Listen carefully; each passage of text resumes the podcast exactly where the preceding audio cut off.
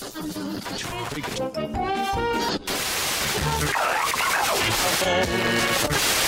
721, let's intercept the final bearing 222. Bienvenue.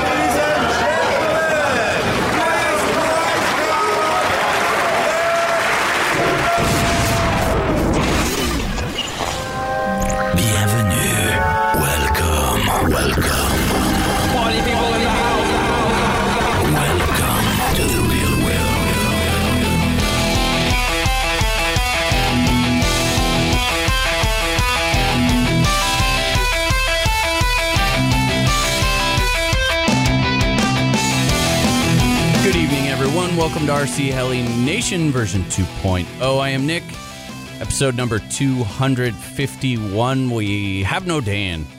Dan's taking the week off. He got uh he got swamped with the workage. And so he is Yep, he's taking a taking a vacay day.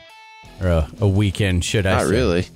Well, yeah, yeah. No, actually, he's working. Yeah. He's working. taking a vacay day from the fun stuff and adding in a day of yeah no fun. But with me this evening we have justin jesse Sup? How's it going? and sage. Hey guys. so yeah full house. Um yeah i don't know. Feels kind of good. I'm, I'm excited. I'm actually i don't know why but i'm feeling unusually spunky for 10 o'clock at night Could Oh. it be The coffee's helping. Uh oh, dude. No, we're double the double spiked fisting. coffee? this is this is Hold on. Is the coffee spiked? well, technic. uh, No, my mouth is. Sorry. Wait a minute. Wait a minute. Let me let me let me re- rephrase the question, Nick. Is the hot apple pie spiked with coffee? Ooh, When I better take a question. sip of both, yes. It's like oh, too hot. In Too my cold, left hand, I have. Otherwise, the mug of coffee has long since gone cold. Yes. And, and the hot apple pie has long since decreased in volume in my right hand. Mm-hmm. Well, I uh, I'll I'll actually go ahead and start just be, since we're discussing that. I cleaned out my trailer. It was trailer cleaning week, and if you've ever had a fun fly inside of your trailer, you know that that's not a small task. They're get Dude, I, by the end of that weekend, your trailer stunk like shit. it was bad. it really was. It was just a because so it, why it does is because so much stuff gets spilled from the hours of I would say Mm. 11 p.m. until 2:30 a.m. But I mean, that's why you didn't put carpet in there. No, I agree. That's why you Yeah, yeah. Yeah, but he has to sleep in it each night. So then you put a, this time. a stinky myself in it at night uh, without having the motorhome. You get you get you mix up some nitro on the counter. You mix up some hot apple pie, some scotch, some some Puerto Rican Don Was there Viejo. any? Was there a little bit of vomit too, or no? Uh, no vomit this year. no, I don't think in the No, trailer. no. And then old uh, old food in the garbage, and it Mm. just it just gets this amazing. Uh, just And well, don't forget you seal it up tight. yeah. Then you seal it up Let real it bake tight. all night. Yeah, yeah. Turn the heater on. Turn the heater on. yeah, it gets pretty stank in there. So I finally kind of went out and was like, all right, I got to do it because I, I had stuff that needed to get done this week. In, in uh, and in cleaning, I pulled out an ice chest, opened it up, and found probably the world's best present, which was a gallon of hot apple pie. Ooh. so I have been sipping it like a gentleman for the last couple evenings. So as you're cleaning though, does the contents of your trailer change Oh, from? I I mean, because right now you know that you know fun fly season's winding down. RCHN four is over. Do you like actually pull stuff out and just leave it in your shop now? Uh, you know, with the I've got it. I gotta say, you know, and I had made a comment at um when we were doing the live recording, and Justin and I were actually laughing about this last night about how it felt easy this year, and I, I really wasn't trying to discredit all of Justin's hard work in in organizing everything, but it was just uh from a uh, from a once we got there standpoint, um, it was so much easier because we were so much more prepared. And in par- my part of that, the trailer side of it, it it went so flawless this year. Our audio gear was set up exactly the way that I wanted it. It was consistent. And in that, I really have it down to the point where the speakers, our audio system just stay in the trailer. And I have one big Rubbermaid bin that has our air quotes fun fly stuff in it. So we've got cones and clipboards and all that kind of stuff. And then I have a huge, long uh, cardboard box that has all the banners. Past that, like that is the fun fly stuff. So I really don't have to change much. Now, I did notice that when I came back, I had new things that weren't mine. Oh yeah, that always And happens. I Some was- of them were mine. They were supposed to come home with me. Yeah, and I was missing things that were mine, but nothing bad, nothing tragic. You know, you're missing a driver here and there, or a, or a tool, or this or that. And it might surface and it might not. You never know. It's not the end of the world. I lost two chairs. Two chairs. Two chairs. Usually, Yeah, I end okay, up. now hold on, hold on. There this is not it's not a complete bad story. I lost two chairs, but I gained a pop-up tent and two tables. yeah. Good mm. trade. Good trade. good trade. So, you know, I mean it's it it works out in the end. yeah, I usually end up with a different color chair every year. Yeah. You just kind of rotate. Where'd this come from? Yeah. Oh well. Tis the uh, tis the world of the fun fly. So no, once I got it all cleaned out, then it was it, it was a little bit of diligent testing week. So I have some fantastic news. And I, I am so stoked to share this because it is a temporary solution and a very valid, like it could be a permanent um, solution for those of us who were having RPM output problems with the version 4 Hobbywing ESCs. Uh, through a little bit of messing around, you know, we had that am- amazing discussion at the Fun Fly with everyone, talking to Alex at MSH. You know, he's super sharp when it comes to that sort of stuff. And Justin, I I asked Justin threw in a little bit of um, little bit of his bits in there as well. So I put everything together, tested, and oh my goodness, if I did not solve my problem. Now, uh, the flybarless systems that seem to show, I think, 3Digi still up in the air. No, we're good on 3Digi. You're good on 3Digi. Okay, so uh, use pull down mode, and you are 100% good. That's correct because the signal that's coming out of the hobby wing, uh, the RPM signal, is called a pull. It's a pull down, and where it has problems, and and we're trying to go through the fly. uh, Apparently, the brain does not. Brain or iKon does not because they have some circuitry inside there um, that can deal with that. Uh, the Neos, I'm not having since all of the latest updates. And again, guys, you got to get everything updated. Your Neos updated, and the um, and the speed controllers updated.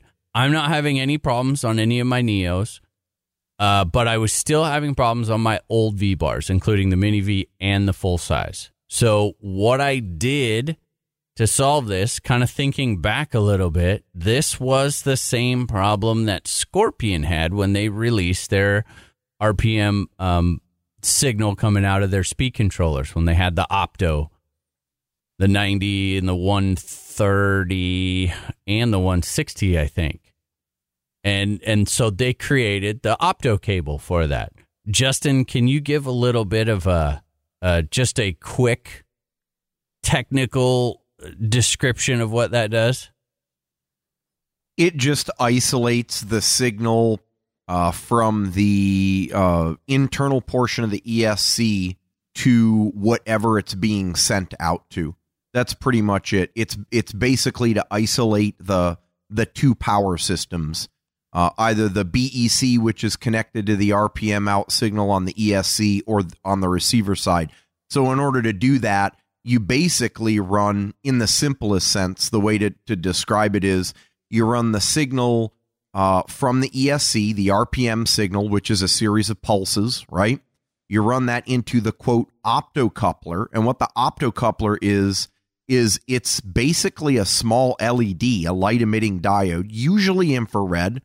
Um, and it's paired up with a receiver on the other side that captures the pulses of light or IR from that that diode and translates those back into signals that are referenced to the ground uh, of the or of the um, receiver or flybarless system. And so the information is transferred, but the power systems can remain separate. It's like a translator. That's how I think of it. Ed. It's like it's like one person that speaks the language, speaks a universal language that can listen to all the other different kind of types and and intensity of signals, and just does one kind of constant output. That's It-. I- yeah, I, I guess you can. It it Eh, it's not really a translator, but that's a reasonable analogy. I mean, I mean, it for those people that understand electronics, it's it's like a transformer. yeah, yeah. That's yeah. it. The primary side's on the ESC, the secondary side's on the receiver. It's coupled together by a piece of iron in the middle, and the signal on the primary side gets transferred to the secondary side, but they can have completely separate ground references. Yeah. So Exactly. signal but no power. Yes, sir. That is So, correct.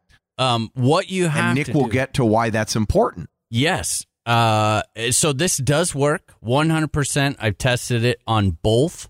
Um, with the last set of updates, I my my heli was the 700 was flyable. Like I could actually flip it up. It was reading RPM. I could see the RPM on the V control.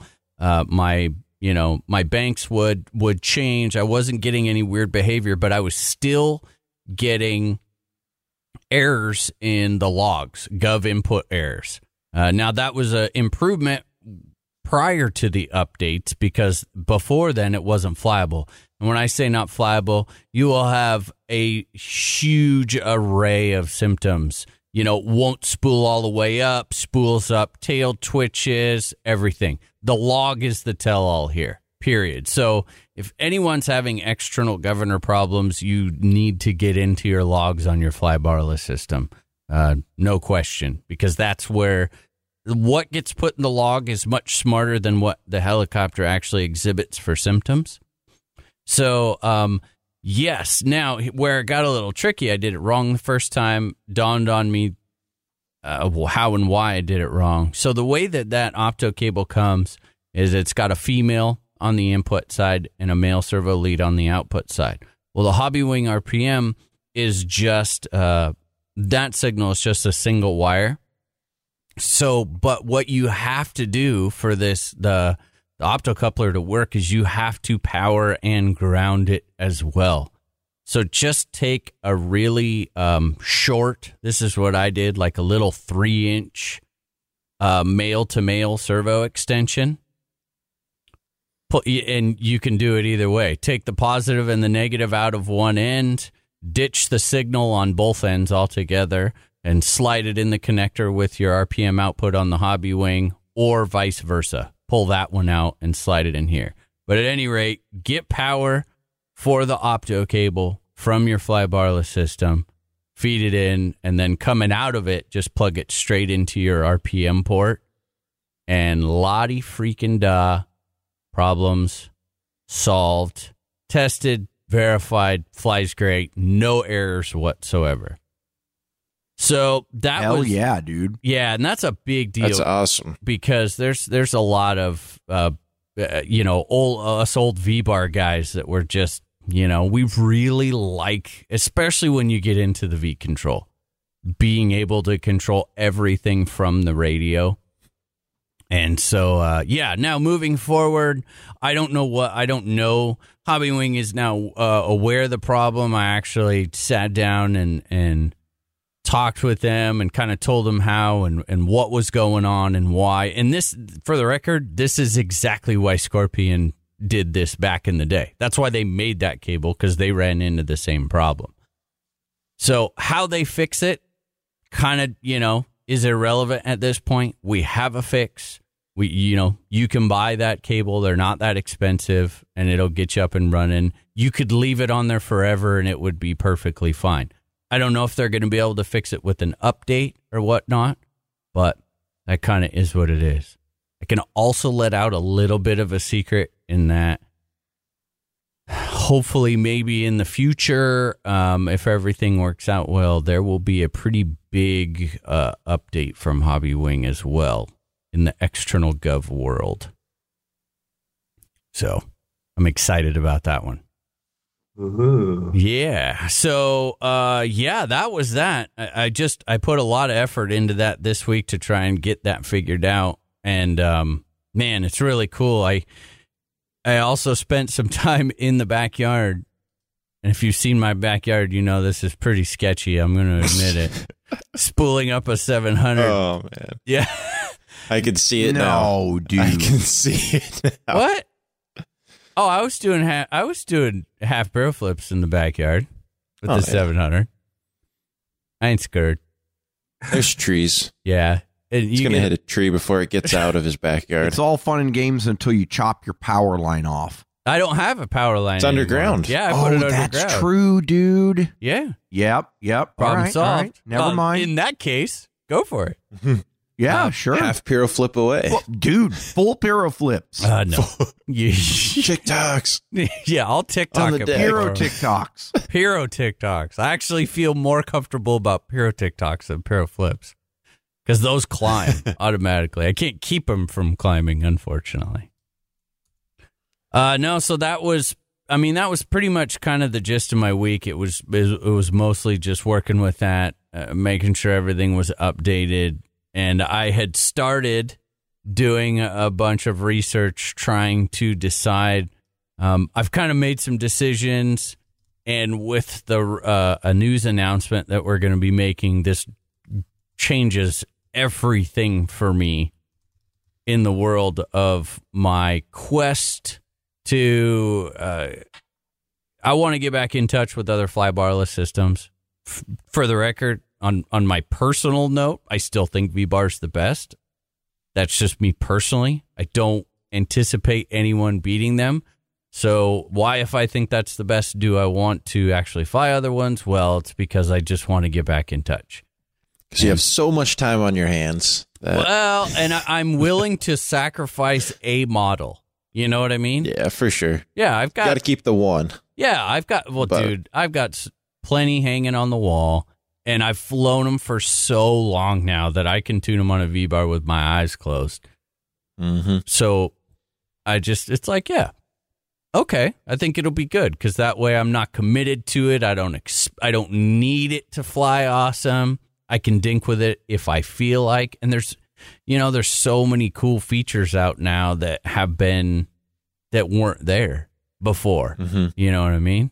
Like, Well, all- so much active development on today's flybarless units. that Yeah. a- anything could change at any time. exactly, definitely. So, yeah, that's kind of the plan going forward. Is that I was thinking that I was going to have to make some big changes, but uh, in talking with everyone, kind of has been really understanding, you know, from the sponsorship side about my position, and it's like I don't, I didn't really want to have to change anything. I just needed a couple more options, and so far everyone's been really cool about it. So, yeah. Nice. I'm Yep, stoked. I think that's pretty freaking badass. I'm Yeah, that's glad awesome, that they man. did that. yeah, yeah, yeah. It's well, they get it. You know, I think, and I think that's key with sponsorship situation. If you get to the point where you enjoy flying something else more, then just quit because you don't really. You know what I mean? Yeah. Your heart's not Yeah, in it anymore for that sponsor. Yeah. yeah. If it's like, point. well, I'll do this, but man, I really like those other ones better. Well, then you're not in the right spot to begin with. But I don't anticipate anything beating beating my my combo, but we shall see. I think that is it. Can't think of anything else. Yeah, I think that's it for me.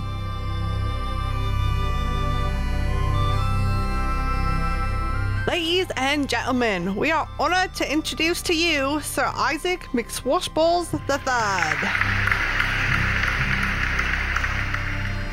You have given your all upon thy sticks. You've fallen quite short. Well, you flew like shit. Now at thy feet lay a pile of rubbish.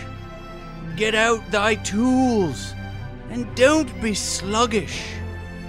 What is this you say? Where are all my parts? To see her broken, it tears out my heart. For there is one man that will march through a blizzard. He'll get you your parts. The legend, the wizard. Catch that wizard while you can at www.lowerhelly.com.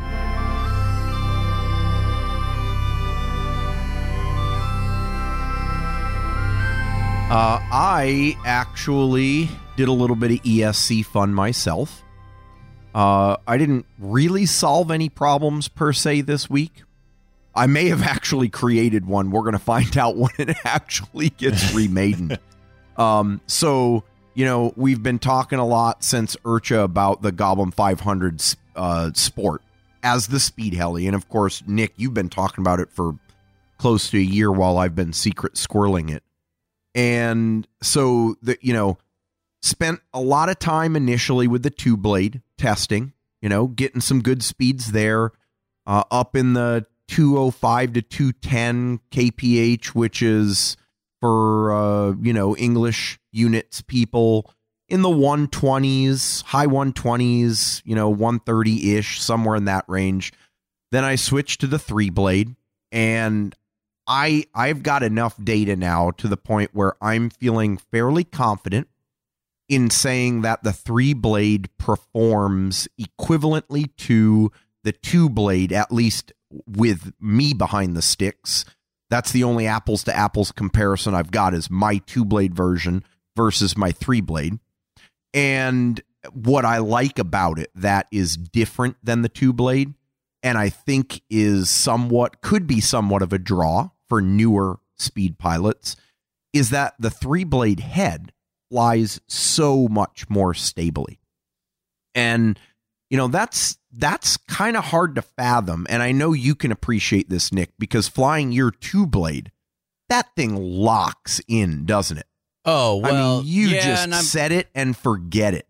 and I'm kind of cheating too because now that all that is out, I am flying a, a set. Uh, Justin has tried them as well, and they are the ones that I broke. But I'm flying a, a custom set from SAB. They're five twenty fives, I believe, or Uh, five they're five twenties, five twenties. Yeah. So 520s, Enrico and they're a- basically made a a one a couple of sets of custom weighted 1D versions of the 500, 520, and then the 465 three blades for me when I was doing this testing.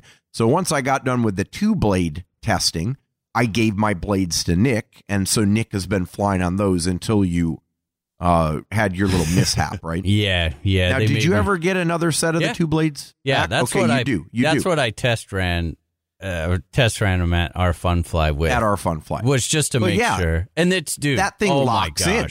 The difference between like the 500 3D blades and, and and not the extra length, but the stability on the speed specific.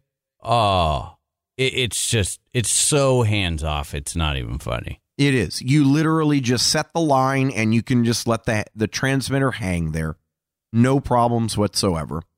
So, with that said, switching to the 3 blade, I didn't believe it was possible. Now, I've flown 3 blade very limited in 3D, just trying other people's helis, and there's a notable difference. Uh, now, uh, you know, I I can't say that I've got a real good feel for it because I never had the opportunity to sit there and really do the tweaking and tuning for my own style. But there's a noticeable difference. You go to three blade on speed and you think it shouldn't be that big of a deal.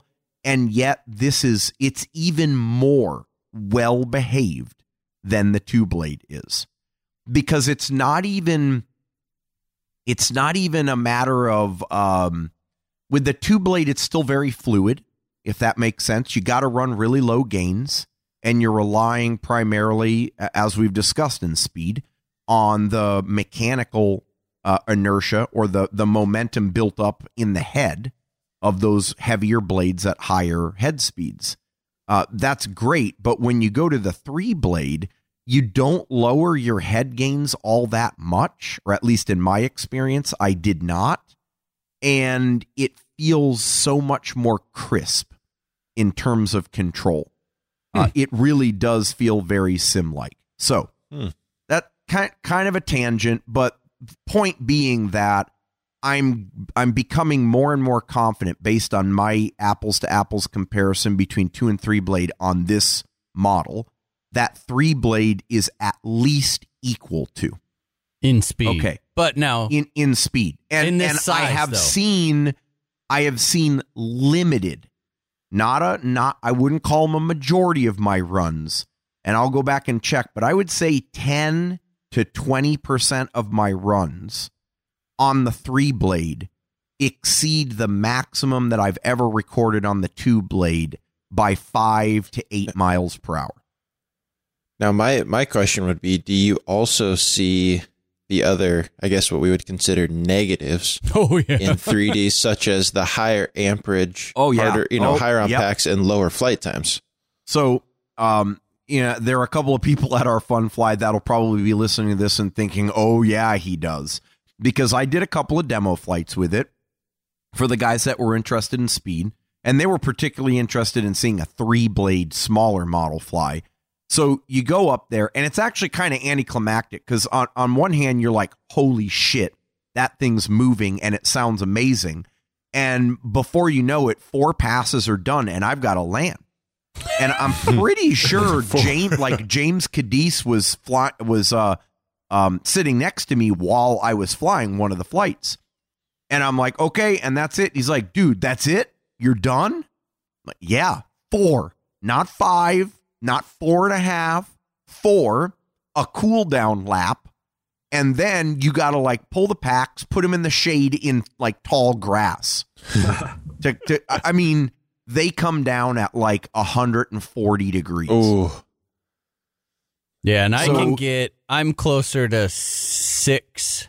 I can do like 6 or 7 passes and mine are in the 120 F range. Yeah, yours, if I remember correctly, yours get pretty toasty, especially toasty. the not the current set, but remember the previous set where they started getting worse and worse. Oh yeah, then I had 'em Oh well my the god, dude! 130 They were really warm. Yeah. They were warm. So, So it's- yeah, it's at you're a right, price. Jesse.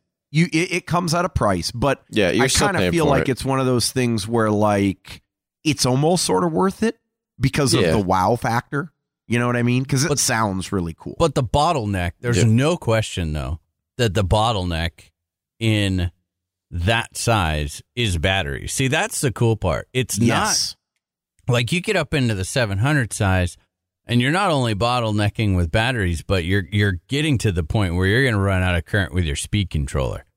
This like we're good there. We have lots of room to go speed controller wise, but you just can't freaking get 6S packs in that size range um, in that configuration because you need them to be shorter and a little bit taller, almost like the Well, old Gen think- pack style. ultimately the you know you are limited by the the geometry of the battery tray area.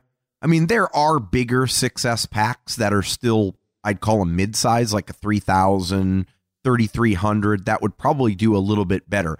Even if their current performance isn't better, they're more massive, like weight wise, so they will handle the heat a bit better.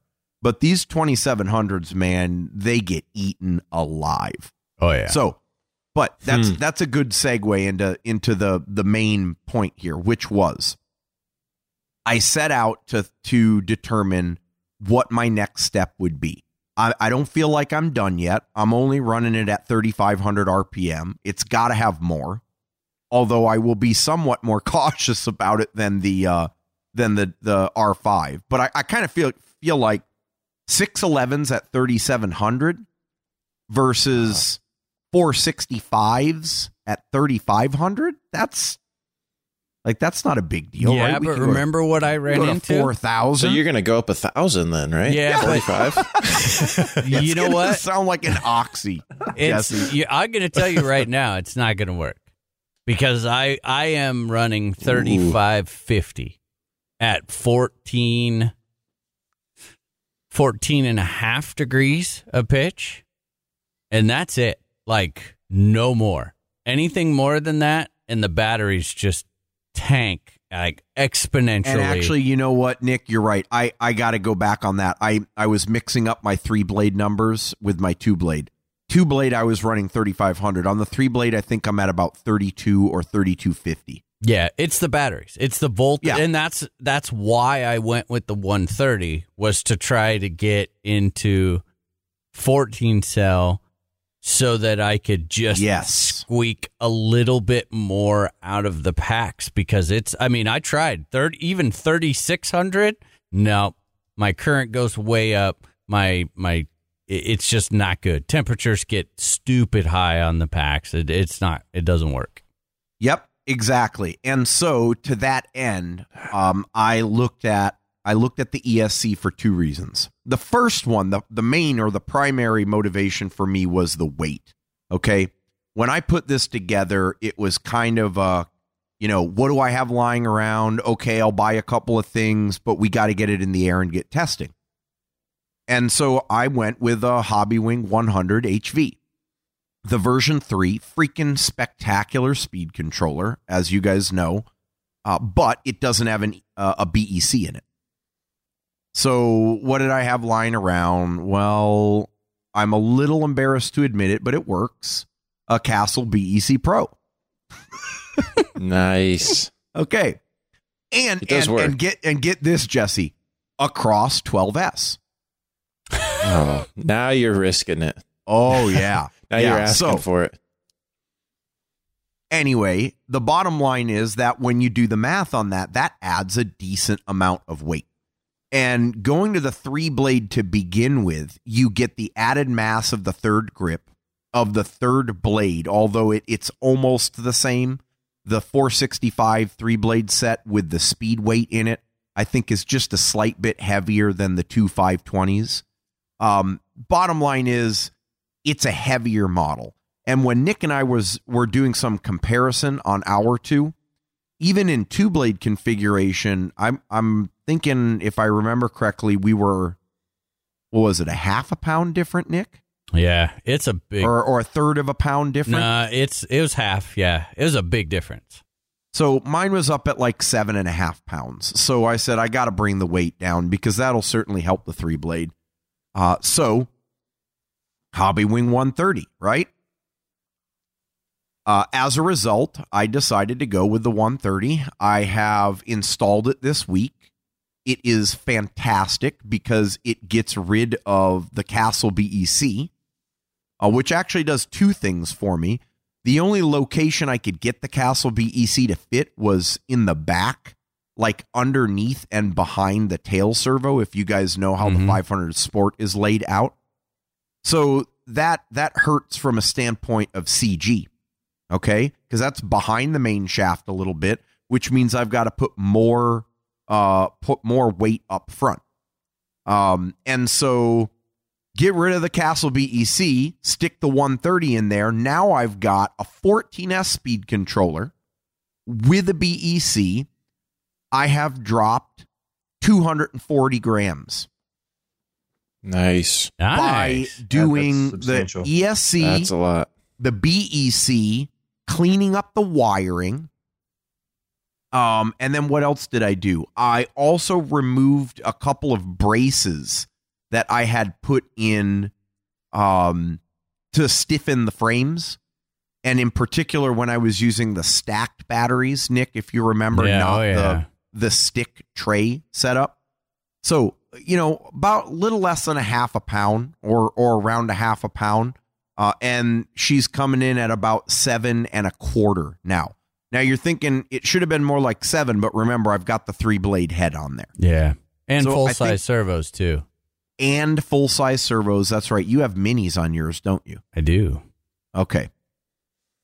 Ooh. So uh, that's where we're at. I'm excited about this. I'm hoping everything's going to go well. I, I'll be honest, I'm a little nervous about the. We talked a bit about the Hobbywing uh, overcurrent shutdown. Although I think you convinced me that it's such a small little blip that it probably is going to be inconsequential in the middle of a speed flight. Yeah, I'm not. I don't. And if it does affect anything, it'll be so fast you won't even know what happened. Yeah. You you mean the explosion, Jesse? Yeah, Thanks, yeah, yeah. dude. Yeah. Well, you know what? His lit on fire and he autoed it in and he still didn't know what happened. So don't worry about it. Yeah, okay, good. Yeah. Oh, that's a good point. Good point. So that one's gonna get maidened here hopefully pretty soon. Um, probably not this weekend because we're doing a family trip. We're leaving tomorrow, Friday, and may not be back until sometime on Sunday. But we'll see. We'll come up with something there um, to get that one remaidened. The uh, let's see here.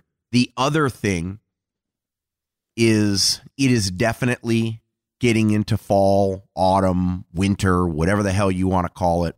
And so it's interesting.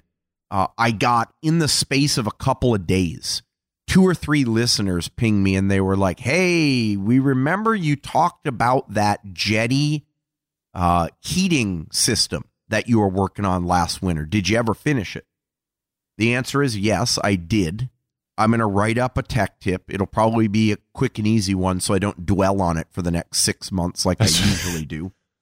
But it got me thinking about winter stuff. And I know we're not quite there yet, but that is something that I will get out hopefully long before winter for most people so that those people with Jetis can uh, get them set up. So here's the advanced tip. If you've heard this and you're interested, do yourself a favor now and go to HobbyKing and buy the Turnigy uh, lipo warmers off of their website because that's what we need to do. We take one of those, we butcher the shit out of it, and then we cram it into the back of our eight hundred to thousand dollar radios.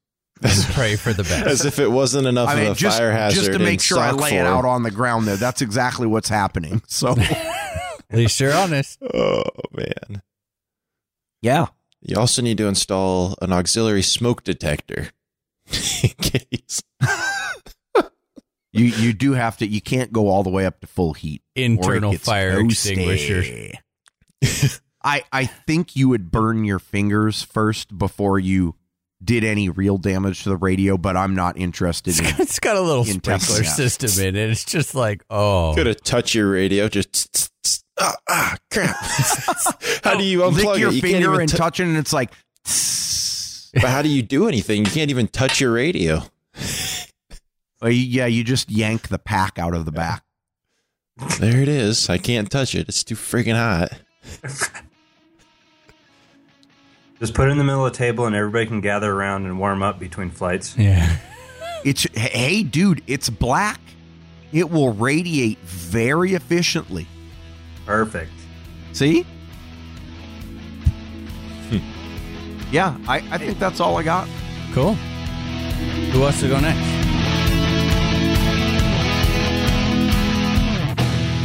When it comes to flybarless systems, there are so many on today's market, it can be very difficult to decide which one is right for you. You really have to look past the price and start focusing on other things like customer service, product support, and of course, features and flight capabilities. In my mind, the Spartan Vortex flybarless system ranks right near the top when it comes to these categories. Their product support and customer service is second to none. They are constantly updating their units to improve the flight performance and bring you more features. So when shopping for your next flybarless system, visit spartan-rc.com.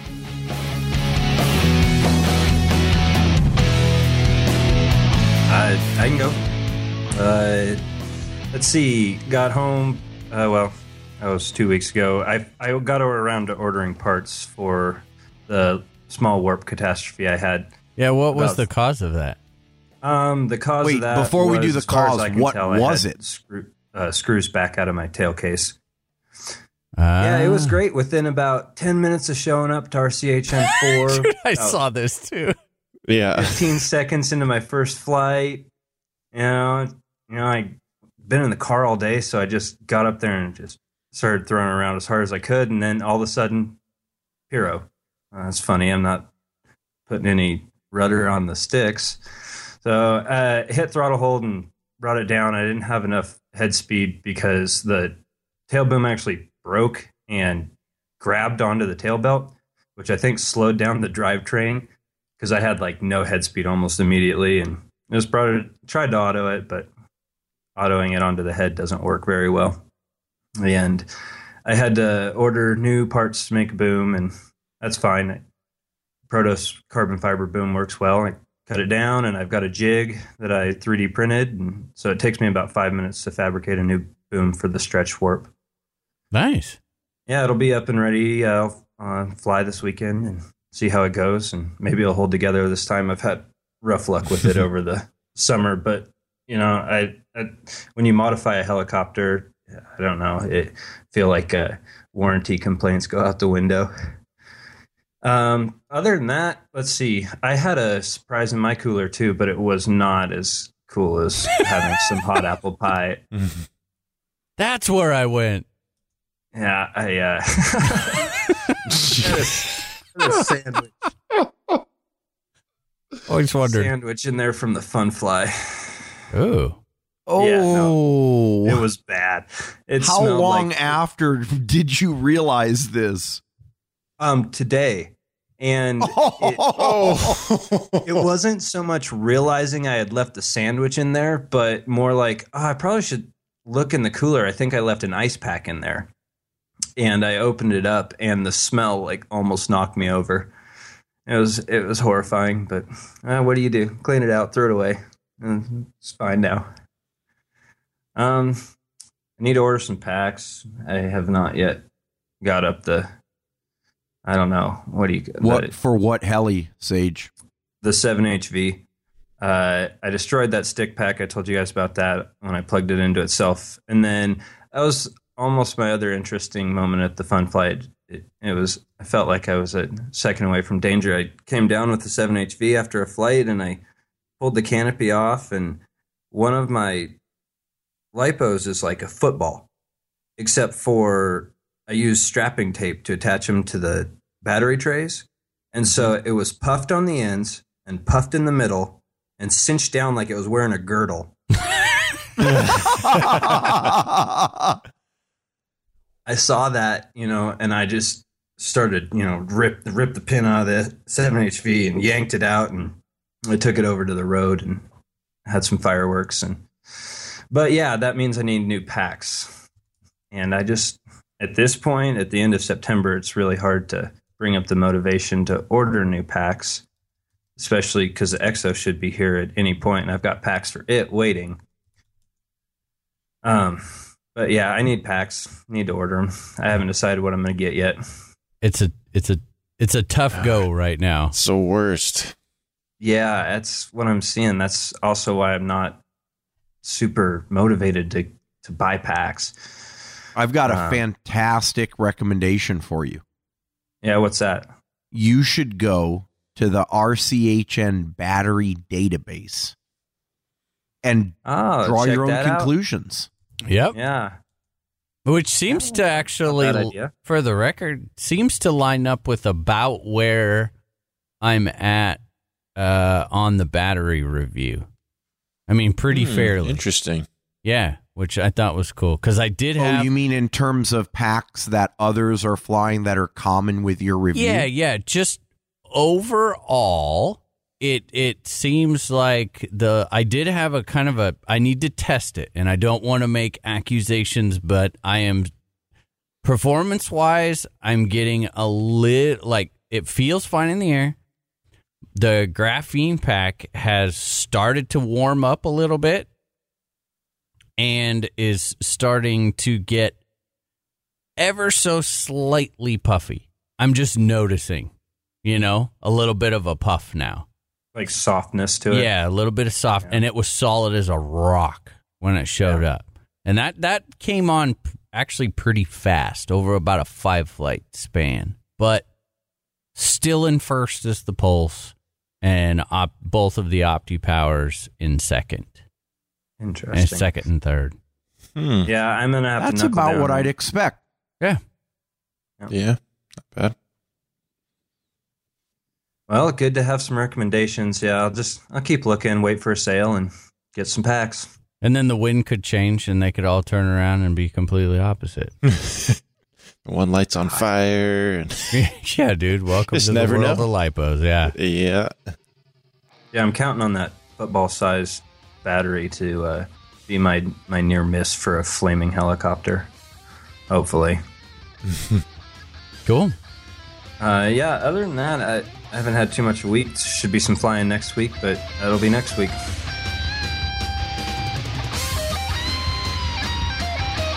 You guys all know me, and you definitely know what I look for when it comes to helicopters, and that is reliability.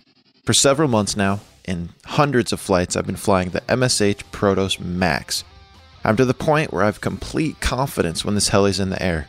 I know that the quality manufacturing and the amazing part support from MSH USA will keep this model at the top of my list. For those of you looking for a top notch 700 or even an 800 class helicopter that screams quality and has an unbeatable price tag, look no further than MSHUSA.com.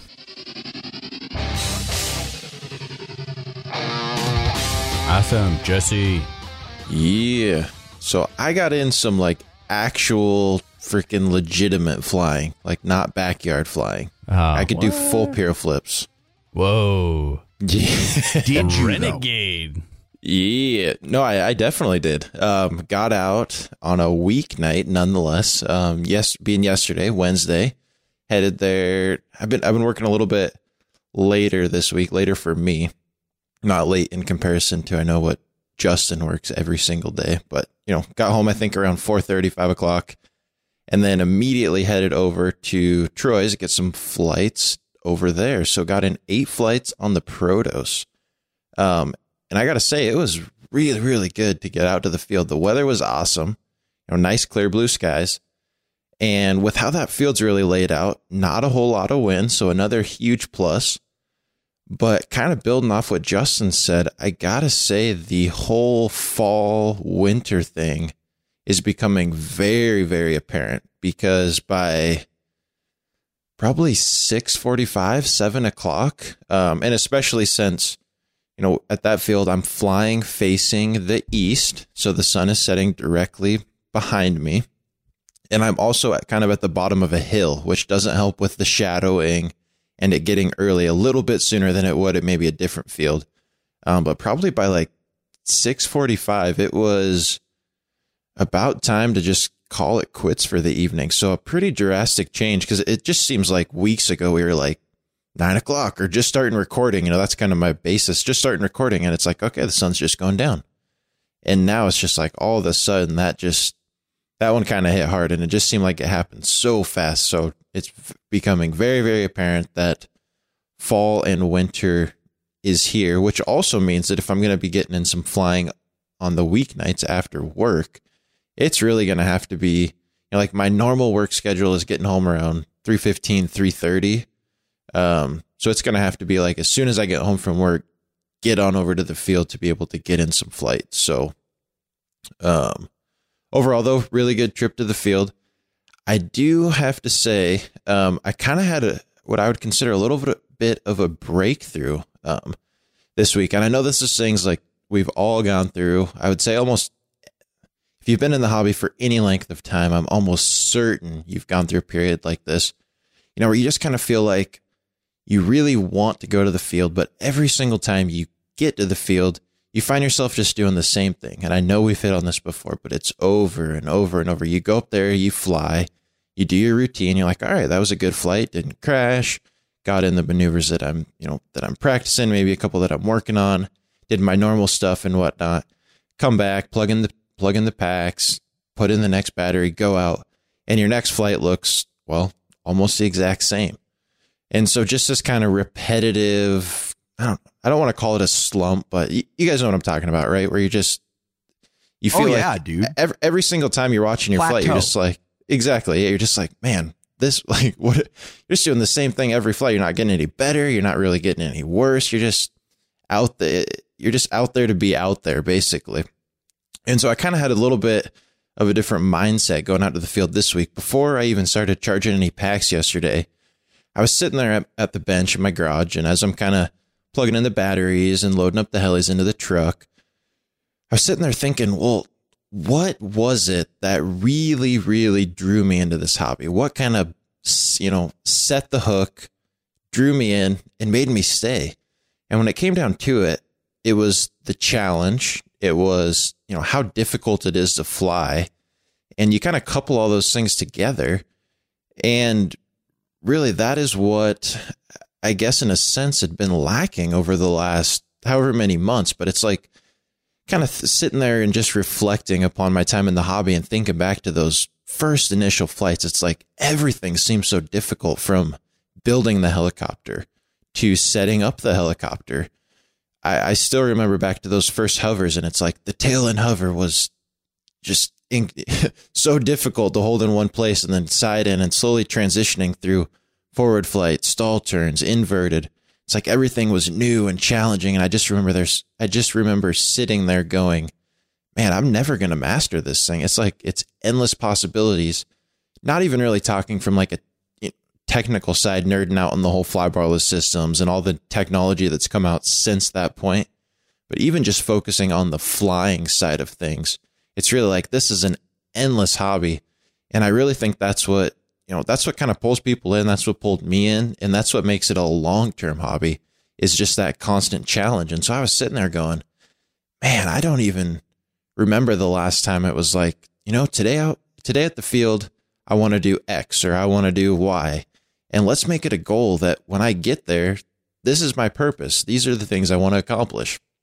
And so just kind of sitting there thinking about this, and I'm like, you know, why don't I just write some stuff down or set some specific goals for each time I head out to the field? So for this week in particular, what I kind of decided was it's like, you know, let's just start by picking maneuvers, stuff that either maybe I used to be able to do, maybe I'd done at one point, but not very well, or maybe something that I planned on learning, but just never got around to um, learning on the sim and then translating that over to real life. So th- this week, the maneuver for me was inverted autos. It's like pretty fairly low risk maneuver, something that you can practice. You can practice the approach. You can practice building the head speed.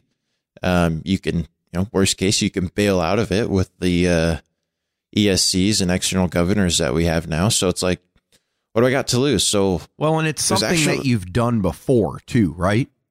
it is. Yep. So It's you kind of you the did it, sim. you you maybe lost it or can't do it as well. So it's not like Mhm. you're going and trying it for the first time off the sim. Exactly. It's not like it's a brand new maneuver, but it's one of those things where it's like, man, I'd really like to get back to doing those.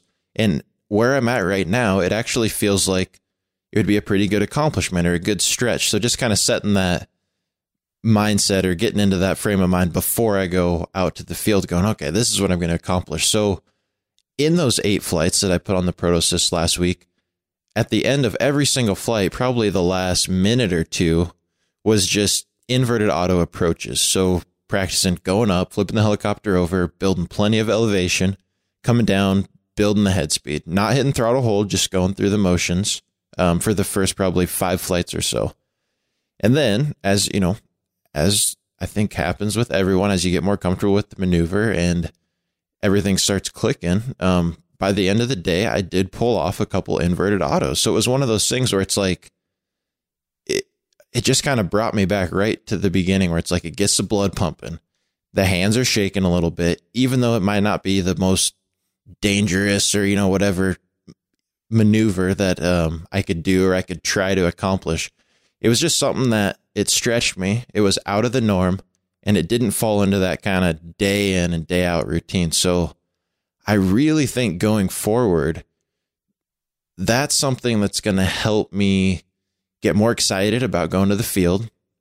Um, because now I kind of have this list. You know, immediately when I got home from the field yesterday, I started this reminders list, just going, all right, what are the goals? Like, let's get these, make a list out of it, check them off, pick one when I got to the field and make it happen. Don't focus so much on the normal routine. I mean, that's still going to be there. Those maneuvers aren't going to go anywhere, but get back to pushing yourself a little bit like you were when I was, you know, like I was when I was flying the sim all the time and learning new moves. So, I don't know, just kind of a, a really good reflection week. Um, maybe finding some new tactics because, you know, as we're coming into winter and like I was mentioning, it's going to be harder and harder to get out because getting home from work, it's going to be getting dark earlier, it's going to be getting cold, and that motivation level just it never fails at it. It just drops off quickly as soon as you know, man, do I really want to go stand outside when it's you know 40 degrees out, 35 degrees out, whatever, and knowing that you're just going to go through that same old routine, asking yourself why you know why am I out here? But I think if I can find that purpose and set that goal, and then slowly start checking that list off, um, I really think that's something that can keep me engaged and motivated to uh, making it out to the field. So, So does that, That- mean you're going to start incorporating sim as well, Jesse? I think eventually it will lead to the sim, but my immediate goal, like all the maneuvers and stuff that I have on the list right now, don't necessarily require sim time. Um, it, it's mostly things that at one point in time I was either attempted, you know, and didn't felt felt comfortable doing it in real life, or something that I was really close to translating over from the sim into real life that I would still feel comfortable, you know, as we say, three mistakes high or two mistakes high, attempting. Um, but for a while, I think there's plenty for me to work on without reaching back to the sim. Now, I, I'm not going to argue. I think the sim would accelerate it greatly, but just trying to commit to that and work that into an already busy schedule. Not sure how realistic, but I'm sure truly that's what it's here when I'm trying to learn those brand new maneuvers. Yep. Yeah, I hear you. And so, other than that, I do got to say, so aside from that, getting out there and flying was was great. I did so. I know. I think it was right either right before the fun fly. Yeah, it must have been the episode right before the fun fly. I reported back. If you remember, I was trying to go through and put the Hobbywing 160 on the Protos and get it all soldered in, getting the current sensor soldered in and whatnot. And I reported back, no, everything everything seems to be working fine. Uh, current sensors, you know, amperage, max amps at the end of the flight seems fine. Milliamps used seems fine. Um, no real red flags. I don't know if I just either wasn't paying enough attention or or wasn't flying as hard or whatnot. But this last time out at the field, I can tell you that that current sensor has definitely lost some calibration. It, it's definitely a little bit out of whack.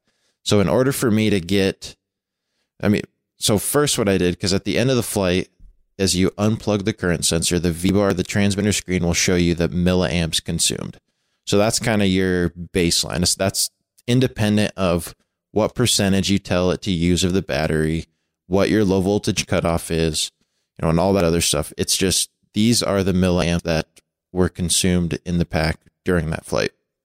And so comparing that to the numbers that my charger was reporting that I was putting in, there was definitely a little bit of a disconnect there. So I did spend a little bit of time going through and kind of doing some self calibration, if you will, with adjusting the percentage used in the transmitter to find the sweet spot to get myself back to that 75 to 78% used. Because even though I think the calibration was, is a little bit off, consistent.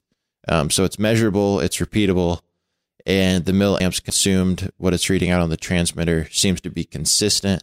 Therefore, I don't have too big of a concern with kind of readjusting that percentage use, but um, I guess throwing that out there just as a little bit of a warning. If you do go and resolder directly to the board, um, just be cautious because in my case, it would have led to a huge over discharge of some batteries. Um, but luckily, my kind of internal timer went off looking down at my transmitter going, ah, that's four and a half minutes. I should be getting close with these.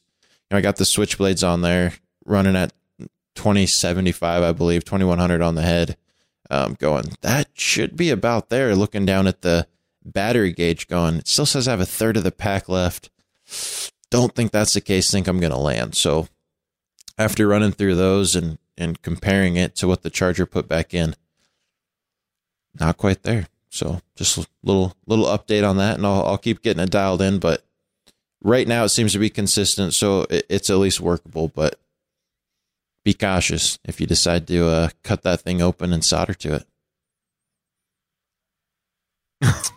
and I, yeah, so Fun, I mean, it, it would have been bad. It's like th- those batteries would have been toast if I would have, you know, because when I did land that time, thinking, you know, the, the transmitter's telling me I have a third of the pack left, I was already right at the 80%. So it would have been a bad day for those batteries, but oh, all day. LDC. Yep. So, no, other than that, really, really good week. Um, same thing as Justin. I'm actually heading over to the WSU football game this weekend, leaving tomorrow around noon, going to watch my brother play. And uh, don't foresee a whole lot of, of flying this weekend, but, you know, getting out after work and making it happen during the week. So it's been good.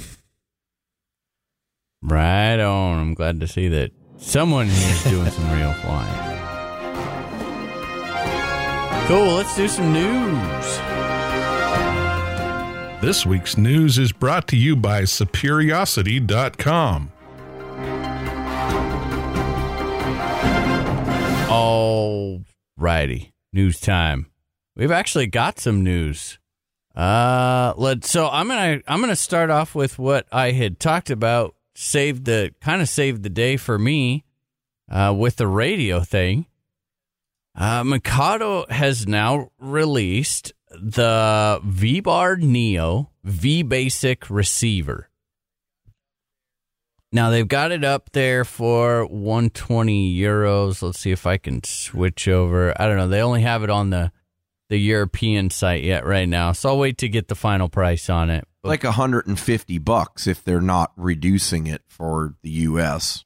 yeah, so it, it's uh it, it's an interesting thing. What they've basically kind of done is almost taken a Neo and disabled the sensors and and the whole gyro portion of it and left it everything else intact and functional. And then there's going to be a new app that's going to be out for it. And what this does is it it kind of turns it into a highly functional, full telemetry capable receiver uh, that will have the single line uh, output capability for the flybarless system, which is really, really, really freaking cool. Uh, th- this is, I mean, like, So is it as big as a Neo though, Nick? it's the same thing. I, Justin, now I, I'm going to speculate, and I'll probably get in trouble, but that's what we do. That's what we do.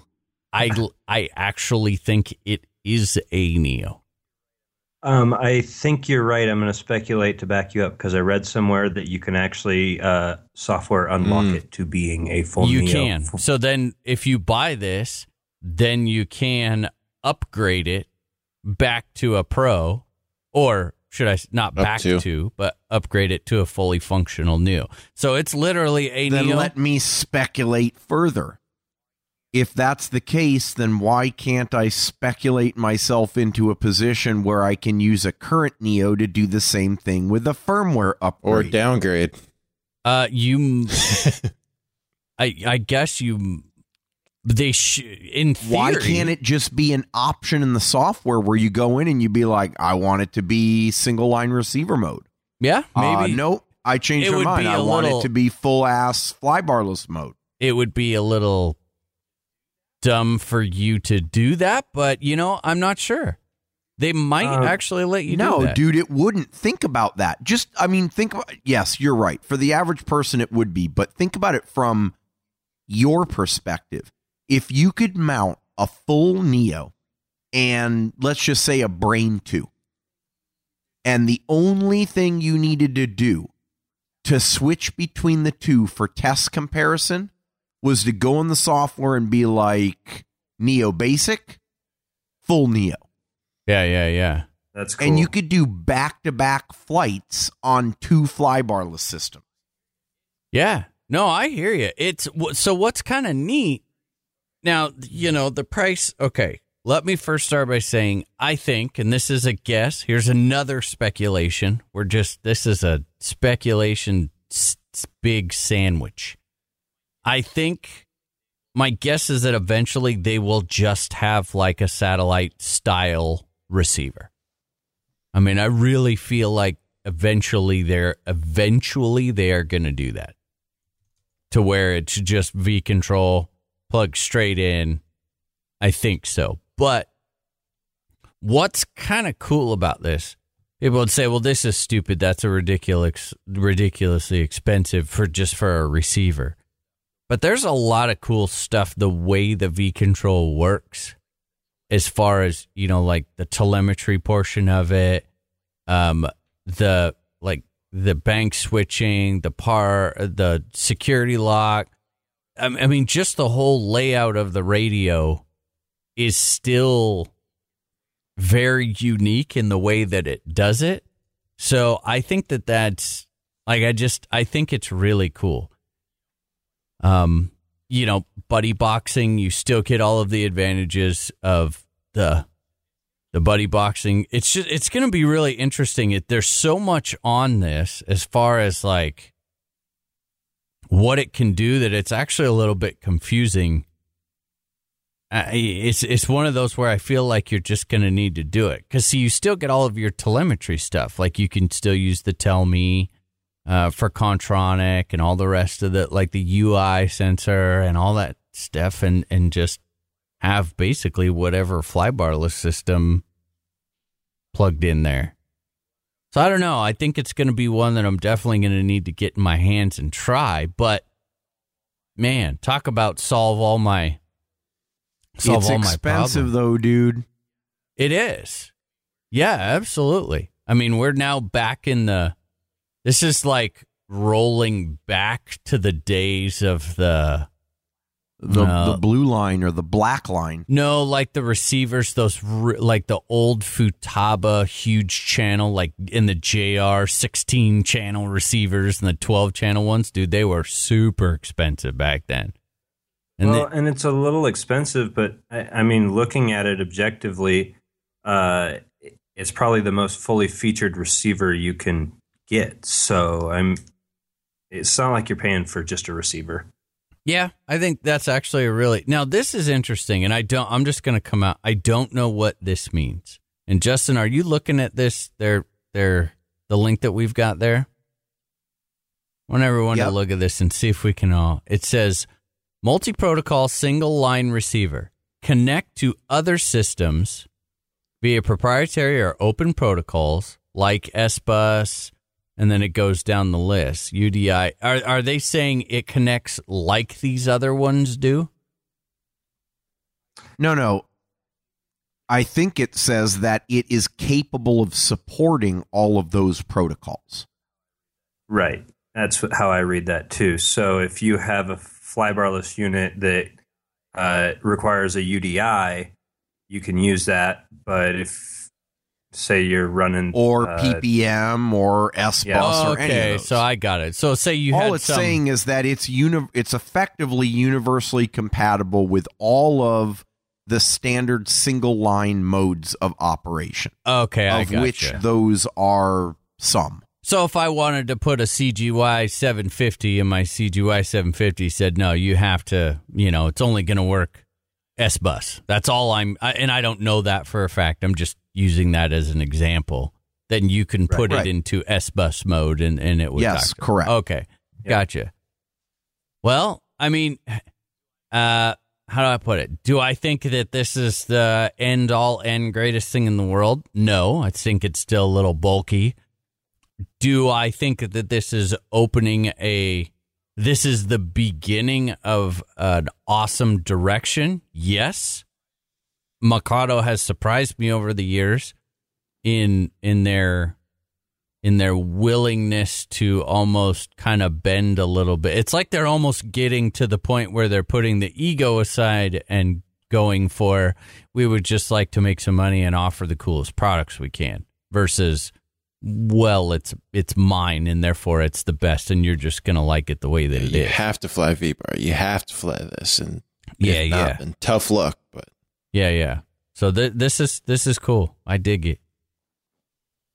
Uh, let's see what else do we got here. Um, oh, Sage, you probably know about this. Some people do. Experience and Compass.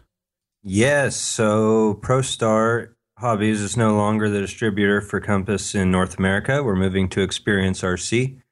And the cool thing is, Experience actually has a network of retailers across the country. So your favorite retailer may start picking up some Compass parts. Oh, yeah, I Yes. gotcha. I was leaning on my favorite retailer recently. So hopefully things work out. Nice. Hey, I Justin. hope that helps Yeah. with improvement of stock and so maybe those- even price. Uh, what?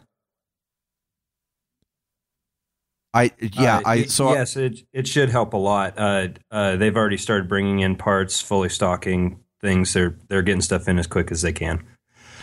So, Justin, to hit on that, I do know that some of the stock issues with Compass uh, in, in the past has been due to the distributor. So, hopefully, we can see a little better order planning, a little better stock, a little, you know, get some parts in stock. And I, I think you'll be impressed and surprised. And I think we should see an improvement in that category. Yeah, absolutely. I think we will. that will be awesome for people that fly Compass and maybe even make me interested in potentially flying a Compass again. Nice. Hey, Justin. I have Yeah. one on here. you have a new teammate. yeah. Did you get I your do. poster? No, I didn't. That didn't come with the, the with the you know with the the team package. Uh yeah, so Duncan Bossion has announced that he has joined Team Xnova. And you know, we we I think we talked about this in the news at least sort of half-assed a couple of weeks ago when he did the whole announcement on Facebook of leaving Scorpion. And it um, I'm not gonna lie, it kind of threw up a stink. There was a lot of uh lot of drama and some haters and some supporters and all that great stuff. I don't Bottom think, line was I don't think line- he has learned how to. He's really got, and I don't know if this is a translation thing. I, I keep trying to give him the benefit of the doubt that it's a translation in from French to English. You know what I mean? But I've, I, I'm just my gut says no, it's not. But I'm going to keep saying that I hope that it is. But he just hasn't gained that elegance and that professionalism. Yeah. And, well, and he's young. I, I mean, maybe there's a bit of lost in translation. I tend to lean towards no as well. Um, but hey, I mean, what it comes down to is what we've talked about before is like, hey, you may be able to fly the shit out of some shit, but if you are a douche not- nozzle. yeah, or socially awkward, or you know, a bad communicator, any a number of things that we can point to other current or past pro pilots and and and observe. Um, then it it somewhat lessens people's view of you in in the community's eye. I think. Now, having said that, there's still a lot of supporters, and I personally have nothing against Duncan. Never never really spent much time talking to him. Um, he's an amazing pilot, but I think ultimately he moved over because he's gotten a bit of a a bit of a woody for the whole FPV thing, dude. Oh, it's money. Like- eh. it's just money. Let's be honest. He's he's there to win money. Period. Well, but doesn't he doesn't he kind of sort of come from a wealthy family already and so I don't know. his He's mo- trying to make a money, living. He made that very clear. I want to be a professional pilot. I want this. I want this to be my job. I want to make a living, and FPV is his fastest track to putting dollars or francos But- or whatever the hell they use over there in his pocket. So not to discredit that he stepped into that scene and started doing extremely well, right? Oh, dude. bat. I, yeah, I, I, don't mean, want like, to dude, put. talk about just freaking. Yeah, Domination. Yeah, it's like holy. Smokes, I know. I feel just- you feel really bad for the guys that were like FPV flying. I mean, he came Yeah. into it pretty late too, yeah, and it's the like he first just- time I even knew he was doing it was when he kicked everyone's ass at Bert's Smackfest at IRCHA. yeah. Go to fly my But yeah, quad I- over I'm here. I'm gonna guess boom. that- oh, I got the first place. If if he's not already on his way, then he will be soon to the the quote Xnova Legends team, which right now only consists of Bert and Tareq. Um, and so, uh, yeah, we'll see. I mean, Pretty, ex- hey, pretty exclusive team. I happen to think he chose a good motor, but that's just me. I at the end of the day, I think all of the motors out there are awesome, but uh, Xnova has been pushing pretty hard on the FPV side of things. So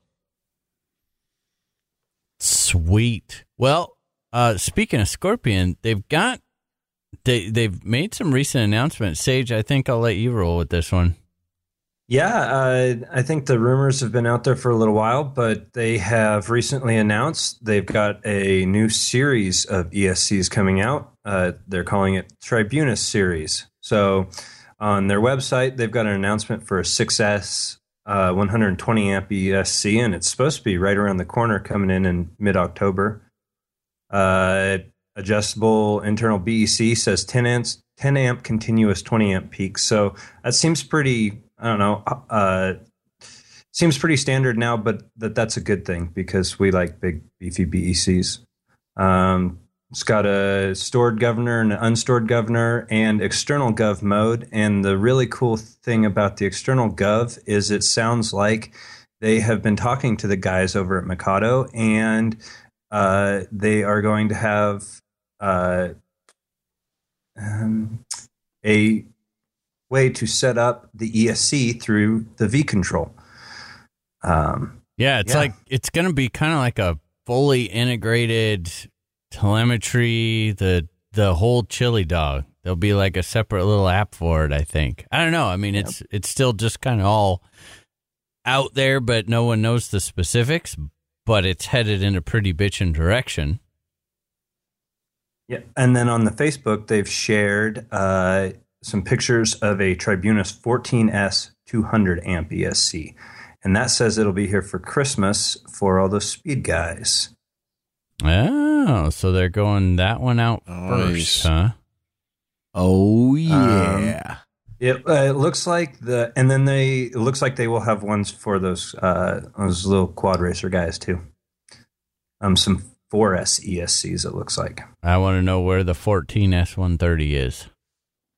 Yeah, That's that's where it's at. 14S 130. I think so. I I mean features wise it looks amazing. It's really cool that it um, it'll do data logging and a data output port. Uh, so it looks like probably JLog as well. I would imagine that will support it before too long. I just you know Oh yeah, they've had such a bad run. George is super cool and I love the stuff he comes up with, but man, they've had they've just had a rough go with ESCs in the past. Well, this one's a completely different form factor from the past one. So, I mean, we can rest assured, I think, that this has been redesigned from the ground up. Yeah. That's a good thing. Yeah. can can never be Oh. with too many ESCs. So this is, uh, I think it's awesome. I hope he nailed it this time. Yeah. absolutely. Now I also see here in the news that looks like Pulse has joined the the graphene the graphene train. Let's see if I can pull up this link here. Everyone seems to be going there. Um, you know, I'm I've had like I said moderate, you know, good good. I just don't like all the all the extra weight that this graphene pack seem to be adding. It, Yeah. We found it to be quite mysterious because graphene the graphene that's added is like a, a nano layer. So it's not the graphene It's just on the adding electrodes. the weight. Right. So yeah, I think they're packs douching us around with matter. different capacities. Just, Yeah, Justin's it could calling bullshit. He's like, be. no way. yeah, that's my guess. But it's interesting that they chose first to go graphene on the smaller packs, which you know, at first. I'm thinking, yeah, this. So these are like the 4S FPV racer packs. Yep. I I- I think that may actually be a pretty smart business move because if it turns out that they really are that much better in performance and cycle count, then they can take the step up to the bigger packs as opposed to sinking a shitload of money into the bigger packs and then finding out that they're a bust amongst the heli community. Yeah? So I, I guess we'll see. Doesn't that just wow? But I mean, that seems 4S 1550 for 46 bucks. Ooh. That ain't cheap, bro. Seems Need so about two more cells on there. yeah, I know, right? Yeah. What voltage? Uh, Justin, Yeah.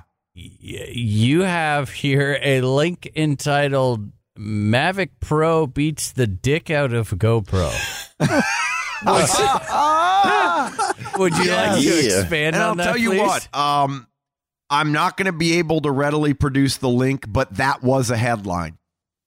Okay. No, seriously, it, it Who's wasn't. I. I made it up. Um, yeah, we know. It's you. It's the okay. uh the so okay. The you guys have have been seeing some of the new stuff that uh the we'll call them you know what what do you call them you don't call it a it's not an FPV drone.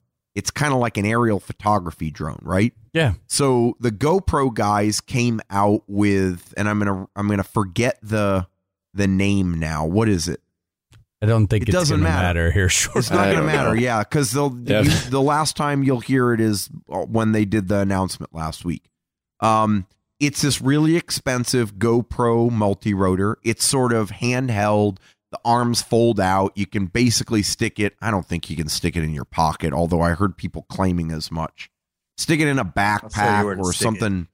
Yeah, exactly. Something small and and you basically unfold the shit and it's got a you hook a GoPro to it and it's got a downlink to a transmitter, a little handheld fold out transmitter with your phone and you're good to go. Um a week later, DJI releases the Mavic Pro and I had to read it a couple of times. It's not the Maverick. It's the Mavic or Mavic. I don't know how the hell you pronounce it. Pretty much the same exact concept but with every bit of like badass pimp style that we have come to expect out of DJI.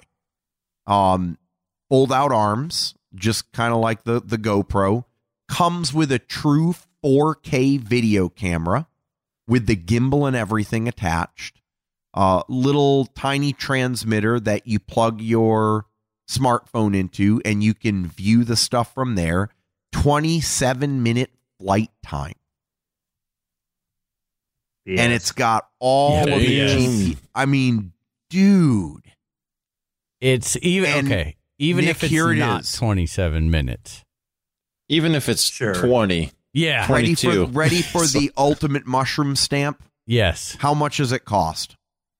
1,000 bucks. 99999. Okay. There have got to be some people out there feeling bad about themselves right now because um I think Oh.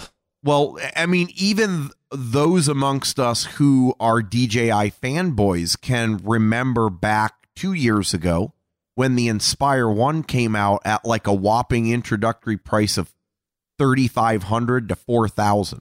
Now, Mhm. I know people are going to argue it's not the same platform size. This probably has, uh, you know, different or limited, more limited capabilities. But for the average Joe, dude, a thousand dollars out of the box, ready to fly, integrated into a smartphone with the portability, the duration, and 4K video. It'll do well. Game that's over. tough to beat. You win. Well, keep in mind it's, it's beating the str- dick out of GoPro. Yeah, it's streaming at 720 So, as well. Oh That's yeah, that's true. key. You're right. You're right. Yeah. so, so I did look up the GoPro one. It's called the uh, the Karma drone, and it's priced at seven ninety nine ninety nine. But keep in mind that is minus the GoPro camera. Yeah, it doesn't come with a Ouch. camera. Does not come with a camera. It does come with the controller, Karma. The drone, the Is that a little gimbal, bit of the stabilizer. irony? The the name there or Karma. Yeah, what are you doing? You can't make a drone, you silly little man. Go back It's to like me. the most expensive GoPro accessory ever. yeah. Well, well, I and think the other cool thing is that like they, I, you know, DJI always got they come out with this new shit, and it's like a new platform, but it comes with a bunch of new technology. And the one new one that I see here that I've not uh, heard of before is the OcuSync transmission system. You guys reading that or offering up to like four miles of video range? Oh, I saw that. it- they are so just dominating. I mean, I, I think the big thing with this one, uh, dude, I don't mind telling you. Okay, so here, are, are you ready? You're gonna hear Nick say it. This one officially has my personal attention. Oh Yes. hell no! Yes. Yep. You, you kn- are. You need to back off then on giving me shit about getting I one will. of these, Well, man. dude, Well, here's the, why. The other thing, But you got to really look at the physical size of this. Okay. I mean, the phys- it is so flippin' small. The controller without your phone on it. I mean, the controller is smaller than your damn phone itself.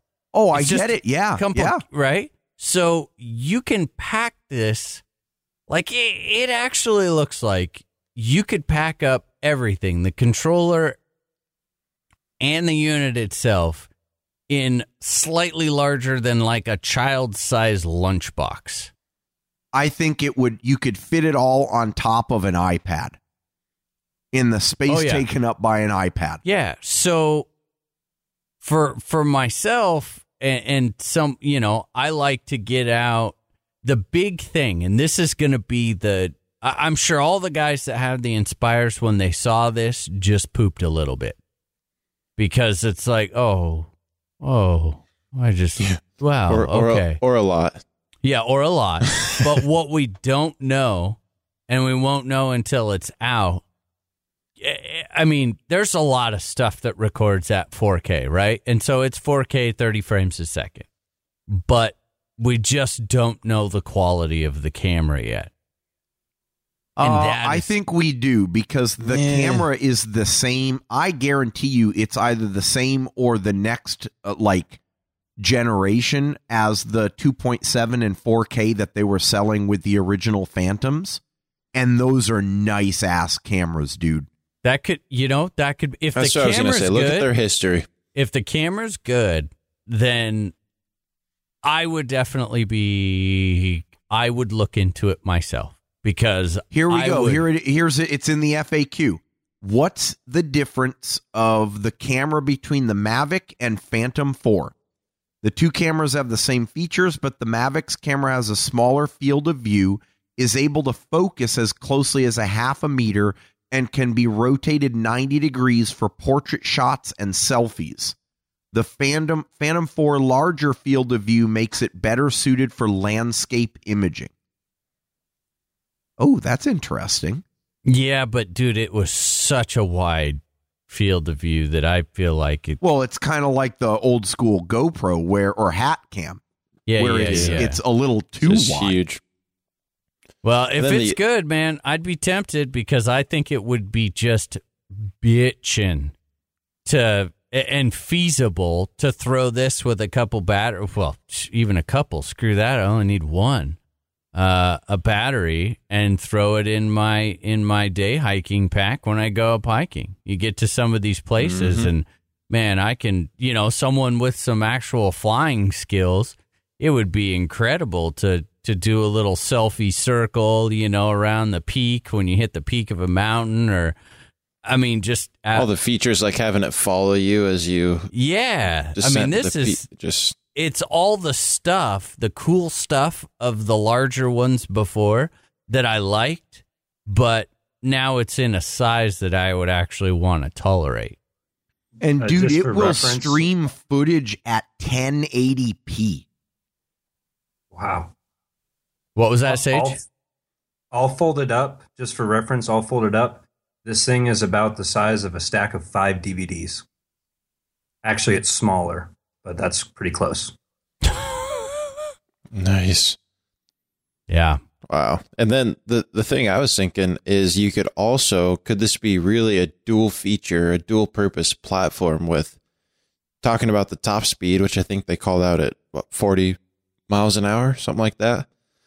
And then also having the ability to purchase, you know, goggles and all that stuff with the technology that's built into it. Could this also be your FPV machine? Oh, dude. Um, so here's an Right in- interesting thing right on in that one. range. Um, the seven kilometer, four mile range. It's got a funny little asterisk next to it, which says when FCC compliant. So I'm not all up on the rules of that 100%, but I know that there are limitations there. And it's interesting to release a product to the public that can exceed based on judgment. Yeah, they're just they're saying just in Yeah. case. just in case this is allowed, we can technically we will have the capability of going way the hell out there, which I mean, okay, whatever. You really don't I don't see needing to go that far out with a machine like this. Um, No. When you can have a 27 minute flight time at 40 miles an hour. it has it has It's gonna tempt automatic people into long-range obstacle avoidance. That that's what I Yeah. mean. Th- this It could will be a real dual purpose. Go ahead, Jesse. No, I was Oh, just I can see it now. Don't worry, guys. I can fly it 800 feet in the air. It has automatic obstacle avoidance. Yeah. It'll It says any it will airplanes. automatically avoid obstacles 50 feet in front of it. The maximum speed at which it's able to avoid obstacles is 22 miles per hour. That's still booking, dude. That's impressive. And it has something called precision landing, which is an upgraded version of GPS return to home. Um, it needs a GPS signal strong enough to initiate, but once it gets to the point of takeoff, it needs to be able to visually recognize the pattern of the ground it took off from. For example, cracks or other identifiable patterns. A uniform patch of sand, however, is not suitable for precision landing. Wow, dude. Yeah, see that's why you can't mess with DJI. These guys are serious business. They really are. I mean, what can you say about that? it's an impressive product. Cool, cool. Well, that wraps up news. This week's news is brought to you by Superiosity.com for superior quality web and mobile development and design with a 100% money back guarantee. That's always on schedule and budget. Get the most from your website from www.superiosity.com or www.dudemanlarry.com. Not kidding, check him out.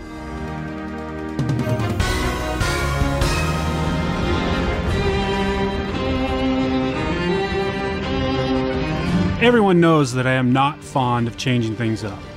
Something's working for me, I stick with it. Recently, I decided to try a new Revolectrix PowerLab 8. And as you'll hear the guys on the show say from time to time, you just don't know what you don't know. The PL8 is a powerhouse, and if that isn't enough for you, well, why don't you check out the Dual PowerLab 8? Now, the coolness doesn't end there. You want to get even more sexy? Go get your bump on. Bump charging is the future. Don't believe me? Well, then you know nothing, John listener. Find out more information at www.revolectrix.com. All right, let's see. What do we want to talk about this week? We had something up here. Let me pull up my my notes. Antennae. Antennae, Antennae. antennas. Antennas. Antennas. Antanners. Antennae. Tanners. yeah, them antanners. Look at them tanners. Look at them Look at tanners. That's a fine looking pointy tanners you got sticking out there. yeah, You we- sending me a signal, or is that just me? Oh. Wow. Oh, yeah, nailed you it. win. Win, you win. Oh, so that's been a little bit of a kind of a discussion uh, lately because we've seen some issues, and it kind of goes, you know, goes way back. I think that uh, routing your antennas is something that people still, after all these years, manage to get incorrectly. And A then lost art no one ever found. yeah, that is very, very, very true. and now all of a sudden, or understood. Uh, there's a Yeah. there's a product material that is becoming more prevalent in our models, more prevalent on our tail booms, more prevalent in our canopies that does not play well with antennas. That's carbon fiber. Justin, you've had some experiences with this. Oh yeah, absolutely. I have. Um, Why don't you run down what what you found and your personal challenges that you've had? Sure. So carbon fiber, it it is a lot different um, than the fiberglass that we, I think, have come to expect in the last several years, decade or more. You know, most of the time, canopies are made of fiberglass. Booms are made of now. Boom booms are made of aluminum typically, which is is uh, similar to carbon fiber in a way I, I will describe here pretty soon, but they're a lot smaller than the carbon fiber booms are typically. Um, what what the main difference is that people don't think of it is lighter weight, it is stronger and stiffer, but it's also conductive. Because it is, as the name suggests, a shload of fibers made out of carbon, and carbon is is a is a conductor, right? You can uh, you can run current through it. So what does that mean? Uh, basically, what carbon fiber can do, or conductors in general will do, is act as a reflector of uh, of radio signal. Okay, the electromagnetic waves that are being bounced back and forth between your transmitter and receiver uh, can be augmented, can be reflected, uh, can be modified when they impact uh, conductors or conductive surfaces. And so on a helicopter, the biggest surface area that is conductive is your frames, generally, if they're made out of carbon fiber. And in some of these newer models, like you alluded to, Nick, the fuselage or the canopy or even the boom. So, what that basically means is you got to be very careful about how you place them. And, and I think we'll talk more generally about antenna placement as we go on in the topic. But what I do want to do is talk a little bit about, as you said, my experiences with it recently. You know, when you, you take a look at the playing field in terms of models out there, I wouldn't say that every brand is going to carbon fiber or going more towards carbon fiber, but a number of them are. You got uh, obviously SAB uh, has been employing carbon fiber in a lot of their designs, and even more so now with the lighter weight next generation booms, right? On the 500, the 380. Uh, of course, the older school 700 versions have carbon fiber booms, and you can also buy carbon edition models. And what that means is that in addition to the boom, you got a huge ass canopy that's made out of carbon fiber. I happen to have uh, the carbon edition canopy and boom set for the Goblin 500 Sport. Um, basically, because I thought it looked pretty cool and could save some weight after I burn it uh, in the Big Dick Playa incident. And yeah, what so so the problem that that causes is that typically you put your receivers kind of inside your canopy or in that general vicinity. And so it's covered by the canopy. in a fiberglass canopy case, the fiberglass is not conductive. And really, uh, to to to to put it in simple terms, the electromagnetic waves, the radio waves that are being transmitted, don't really even see the fiberglass. They don't care. They will go through it uh, with very little uh, attenuation, reflection, or modification. Now you put a carbon fiber canopy around that, and you got a big ass shield. So, um, I I have run into this in two particular cases. One is the 500 Sport with the new canopy, and two, and quite a bit more challenging, was the TDR2.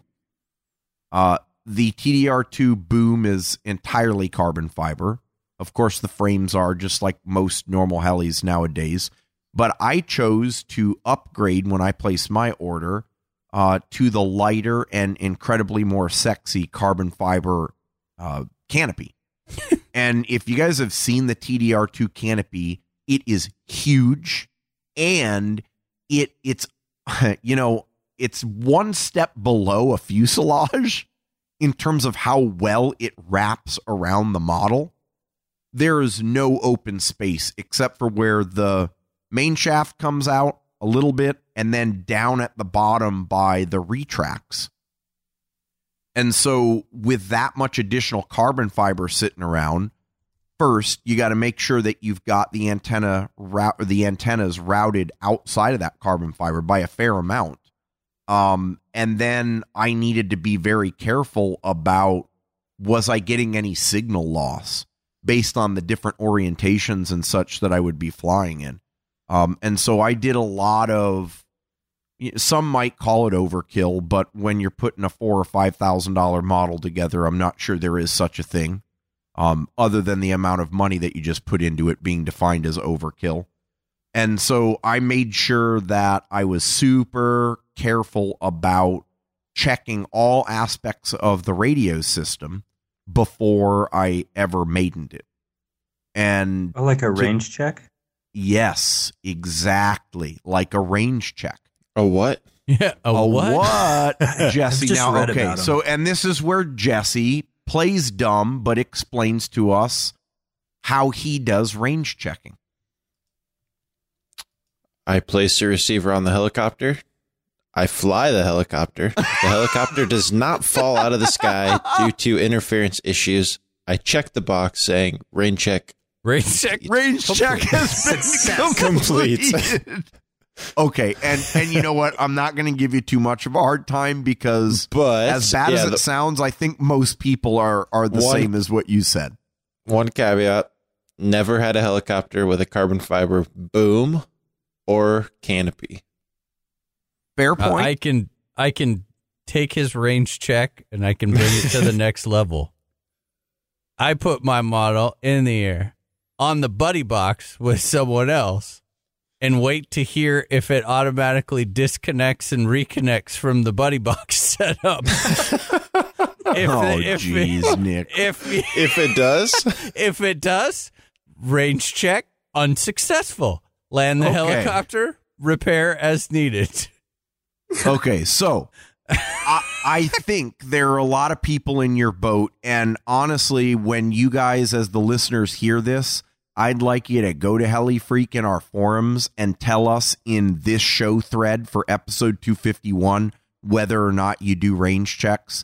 I really like to, and you know what? Maybe when I set that up, I will do a poll on that's that. what I was going to say. Do a poll. because I I really want to know what what people you know what people typically do. Um, l- let me point out that while you have always been successful not range checking it in a formal sense, um, it's also probably because you're not completely stupid and you understand the general principles about placing antennas. Uh, you know, you do have carbon fiber in your model, like we discussed. It's the whole frames but most people in the hobby, I think, have heard of um, or learned from others the rule of thumb that you just keep your antennas away from the airframe, from the carbon fiber. Oh, you mean you- don't want to treat your antennas like receiver or like uh, servo wires and try to hide them all inside the No, frames? no, no, yeah. Oh. That's protecting them with the carbon fiber Yeah, I'm- is a surefire way to get yourself in trouble. I'm keeping them shielded. So, uh, yeah. So when you look at all all of the newer models that we talked about, the Goblins, we've got the Protos. Uh, in particular, the Evolution has that massive carbon fiber tail boom on it. Um, what else? We we've got the tail boom cover on the Synergy 766.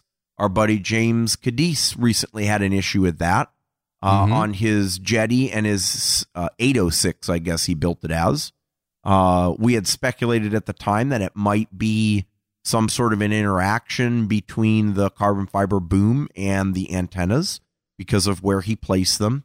It turns out he actually had a faulty transmitter module when he sent it back.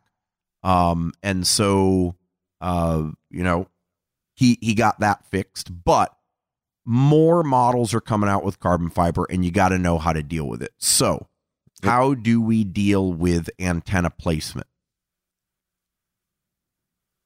Nick, I know you Stick haven't done a range check, but I think you get the rule of thumb. Yeah, so in a in a two antenna setup, when you have your two longer little whip antennas, biggest key is ninety degrees from each other. No, you don't run them parallel. Don't tape them together. don't shove them straight down. Um, Don't Uh, cut them off. Yeah, don't cut them off. don't don't do any of that. I shoot for one on either side. Um one on either side of the airframe is a must. And this is even you know in a fiberglass um in a fiberglass canopy. And then try and get them 90 degrees to each other. Now, I understand that sometimes that's can be it doesn't have to be perfect. I've had success. Truthfully, I've had success with, you know, one going one way, well, kind of one point in the other. I usually run one down, uh, out one side and point that one straight down, and the one on the other side of the airframe, I'll, I'll bring it around and maybe point it straight forward or pray straight up. Just try and make them as opposite of each other as possible, not parallel. Get one on either side of the frame. Now, If where ha- do you do that? Since you fly all goblins, there, you know, each model kind of has its own ideal, you know, couple of ideal spots. Yeah, on the fiberglass canopies, it's really easy because they have those the really nice slotted sections up at the top of the side frame. And well, for that matter, it's even easier on the fiberglass ones because you have um, on the larger models because you have the a lot of people don't even know it has antenna holders on the back of the aluminum block right above the boom. Those two little round black things, that's what they're for. They're made yeah, to the rubber, the little rubber deals with the holes on either side, dude. Yeah. That is such an awesome design. you tighten them down at a slight, you know, so say 45 de- each one at a 45 degree angle. One antenna goes in one, one goes in the other, and now that puts them at 90 degrees. Pop your canopy on. You don't need to I mean, I just slide them through and that's it. Leave it. Done. Super easy. Uh, where I was joking about the buddy boxing thing was the was the nitro, was the black nitro definitely ran into some problems with that because I just forgot. I didn't think about it. I'm not running carbon canopies on my models. So I put, you know, um, hooked them up like normal, and all of a sudden, oh, you bet I was having signal problems and fast. I mean, very apparent. So that gets a little more, gets a lot. I'm not even going to say a little bit, a lot trickier. Um, I have gone in the direction of using um, on Mikado USA's website. They have some pretty cool antenna holders, and so you can a combination of using those and then heating.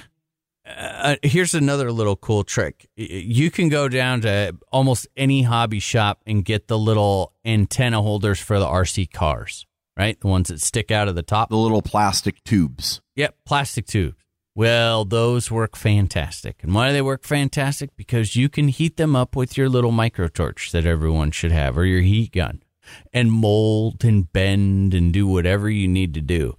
So zip tie them down or, or double side stick tape, whatever you got to do, and then heat those up and bend them like on the goblins. I bend them up to where they come up out of the the crease in the canopy right behind the anti-rotation bracket. Yep. And that way they're sticking out clear of the carbon fiber Yep, and canopy. One's going 45 right, one's going 45 off to the left, which gives us our 90 degrees that we need, and they are clear of the carbon fiber. Yep. With with that being said, you can even mold heat shrink like that. It, it might not be quite quite as stiff when it cools down, but you can get it to Yes, hold a, a pretty good You're right. direction. With when you use the double stick tape, hold the majority of it down, and then you know the last however however long dis, you know of, of distance at the end, you can mold that and have it stick out from the um, frame a little bit. Yeah, if I if if I wasn't running a uh, the the what makes the goblins challenging is the canopy so long, you know, in the back where it Mhm. tapers down all the way to the boom. If I was running a shorter canopy, I would definitely look into. They actually have that same antenna mount. You know, you can put it right on top of the boom block, stick them out the back I've like that. that. And they even have one that's rounded on the bottom to put on the boom itself. Now, the key there, if you're going to do anything like that, is to have make sure the antenna, uh, the antennae or antenners can slide freely within the tube, so that in the event of a crash, if you rip the boom off, the antenna are just going to slide right out of the two little tubes. You do not want to secure them um, permanently to the tubes uh, because that you'll rip your tenors out. Done that. Yeah, and you know the tube thing. I think the tube thing's a really great, uh, great option. I had never thought of using that before. I did what Jesse is describing, which is either use, um, you know, heat shrink, and in fact, another trick, Jesse, which I'm sure you know, is if you stack multiple pieces of heat shrink Yes. on top of each other. Yep. Then it really stiffens up, and you can pretty much get it to do whatever you want to do. It does. But you know, the other way I'll do it is I, I can I'll use fuel tube because it has a little bit of stiffness to it, especially in shorter lengths. And uh, you know, kind of like what you're getting at, Nick, is in a fuel tube, you know that in a crash, there's not enough friction in there to the point where the antenna is going to get stuck. So that'll come right out, no problem. But Jan on the TDR2 actually gives you two custom molded plastic uh, antenna tubes. Oh, and nice. he's got a little aluminum block that has two holes in it, and you stick the tubes into the holes, and they kind of pop out like little whiskers underneath the canopy. Um, so you know, people should definitely look into doing that sort of a thing. Um, if you don't want to do it that way, there are a number of uh, people who have come up with like 3D printed designs of like a little 90 degree bracket Yep. where you just kind of slide your antennas through a tiny little hole or a guide and then they come out along the the edges of the 90 degree angle part and you can either you know sticky tape them down or zip tie or whatever uh, and it looks really nice and professional and it does the job in terms of keeping the orientation uh, so I, I- I think bottom line is you, you nailed it, Nick. The 90 degree thing is key.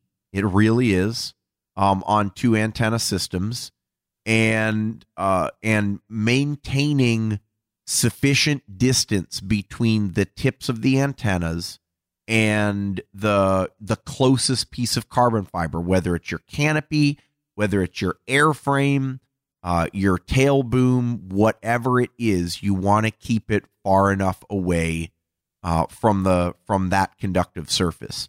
Now, you know, most nowadays, most radio systems use uh, a, a single receiver that has two long whip antennas. And so, you know, depending on the model, I know on the Jeti you can get ones that are like three or four inches long, and then you can get ones that are like six or eight inches long.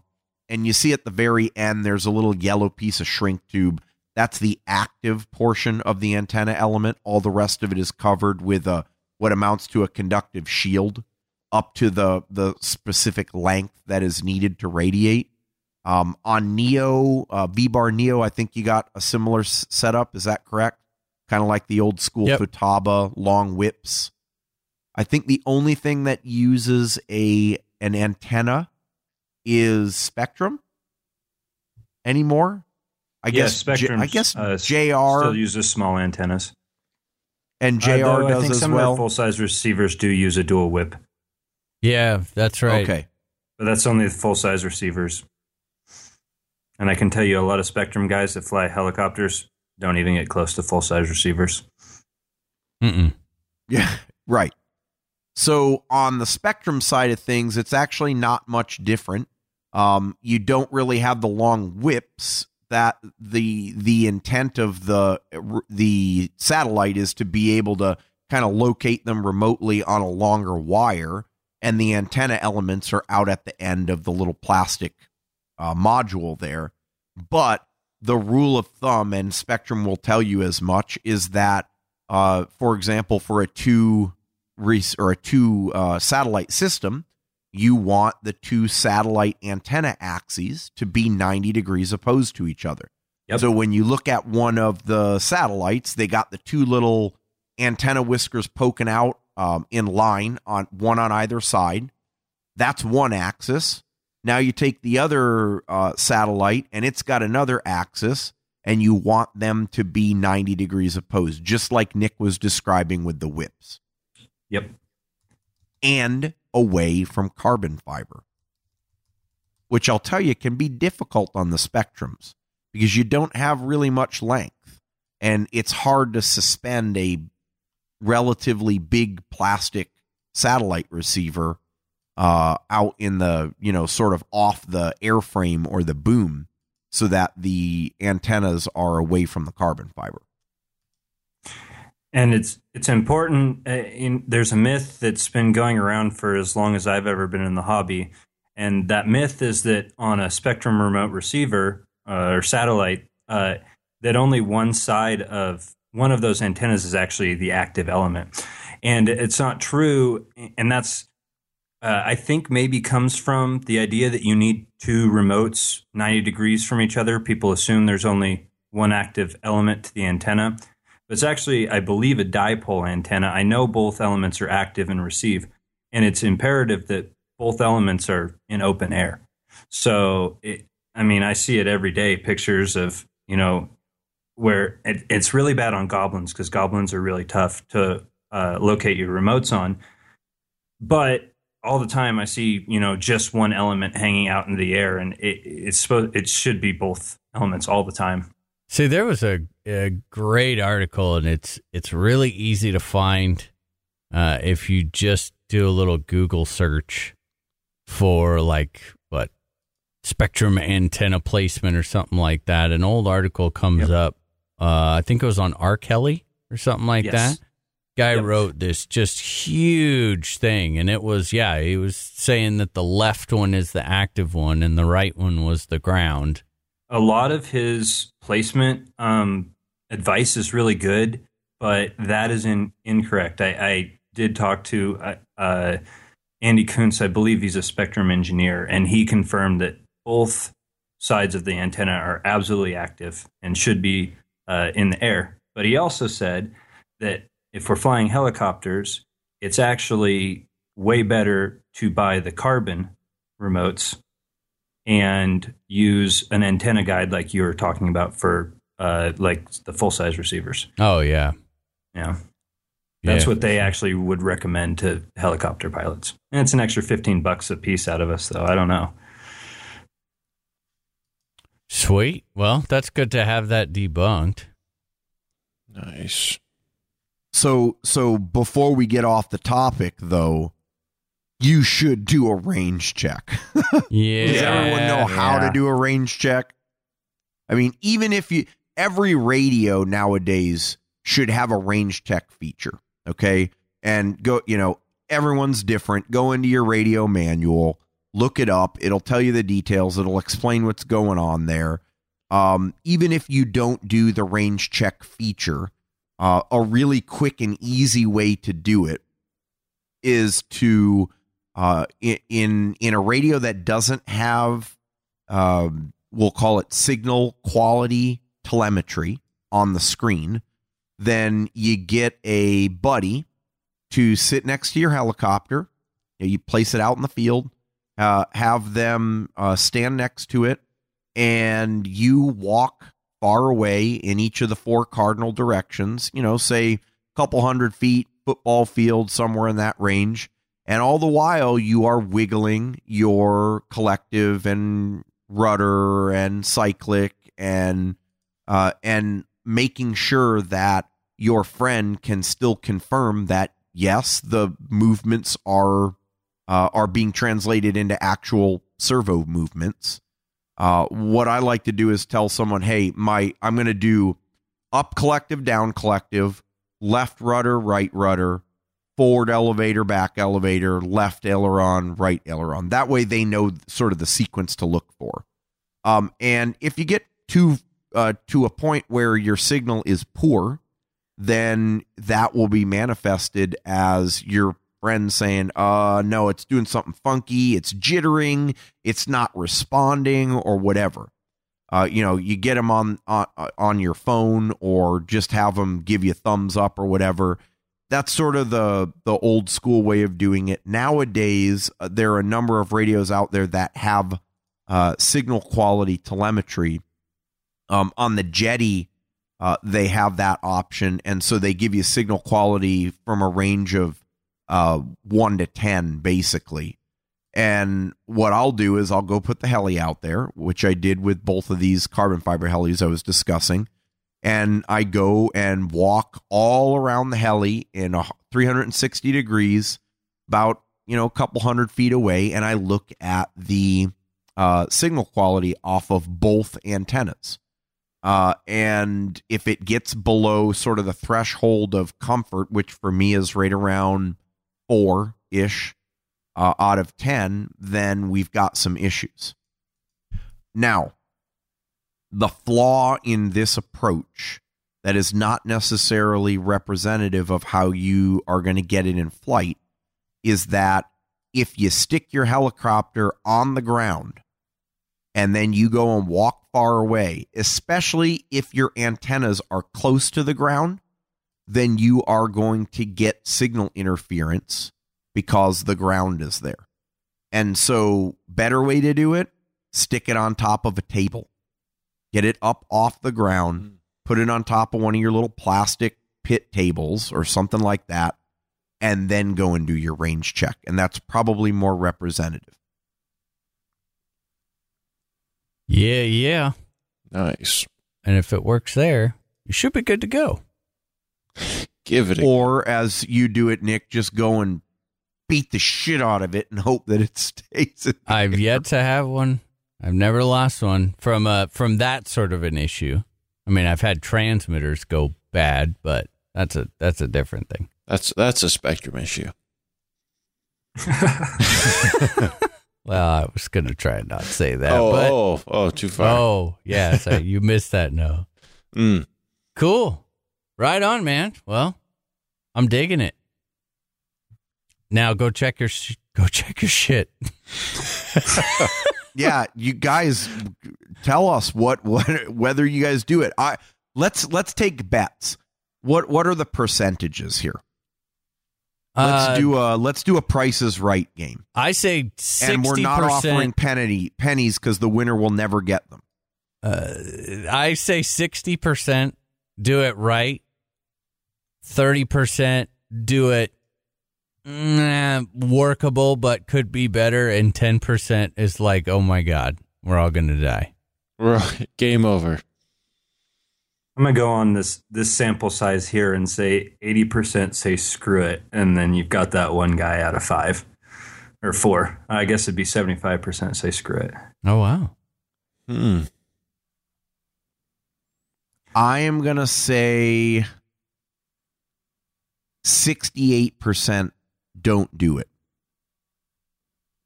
I'm I'm going right down the middle. 50. Oh, are you talking range check or proper antenna placement? Sorry, I missed. No, no, range check, dude. Oh, range check. Sorry, I thought it was proper Range antenna check. placement. Yeah, we're Oh, doing dude, range check. I'm going 20. ninety. I'm going ninety-five five. or or Damn. more? Oh yeah, yeah. Okay, so Nick's got 95. Sage, you had what, 80? Yeah, we'll just call it eighty percent. We could do a poll. Don't do it. Should we do Uh, a I'm poll? we're going to do a poll. I'm going to set up a poll. Let's do a poll. 68% I've got. Jesse, what do you got? Let's go 75 25. 75. Okay. So the bigger number in all of our cases is the number of people that don't do it. yeah. Yeah. Mm-hmm. Okay. All right. Yeah, I'm, I'm holding solid at my ninety-five. Cool. Sweet. Well, hey, guess what? Moving on from that, before we get out of here, I have something cool that happened ish, but it's going to be even cooler. So, uh, out of all the wonderful people that donated to the Fun Fly, Random Heli was one of them, and they sent us uh, two pairs of their T track system uh, for doing the whole skid clamps. You know, they've got that those badass skid clamps that everyone loves for mounting your helis down. Well, they have a system called the T track system, and it it basically leaves those skid clamps on an adjustable slidable track so that you can constantly move, add helis. You know, if you swap different styles of skids or whatever, you're not drilling and re-drilling holes and drilling and re-drilling. So I've got two uh, complete pairs of those here that unfortunately they didn't make it in time before the fun fly. So I think that I think we should give a set of those away, don't you think? Hell Ooh, yeah. Indeed. Does anyone and we didn't talk about this, does anyone have that button ready? Oh, man. It is fired up, ready to click. Dude, Jesse, yeah, I saw the Jesse's show got notes. his trigger finger on the winner winner chicken show dinner notes. button all the time. All right. Cool. Well, I think we should uh I think we should fire up that button and give her a go and and give away some give away some stuff. Oh, do you have you have like a cool drum roll or something you could throw on there, right? Yeah, I'll I'll do one. Okay.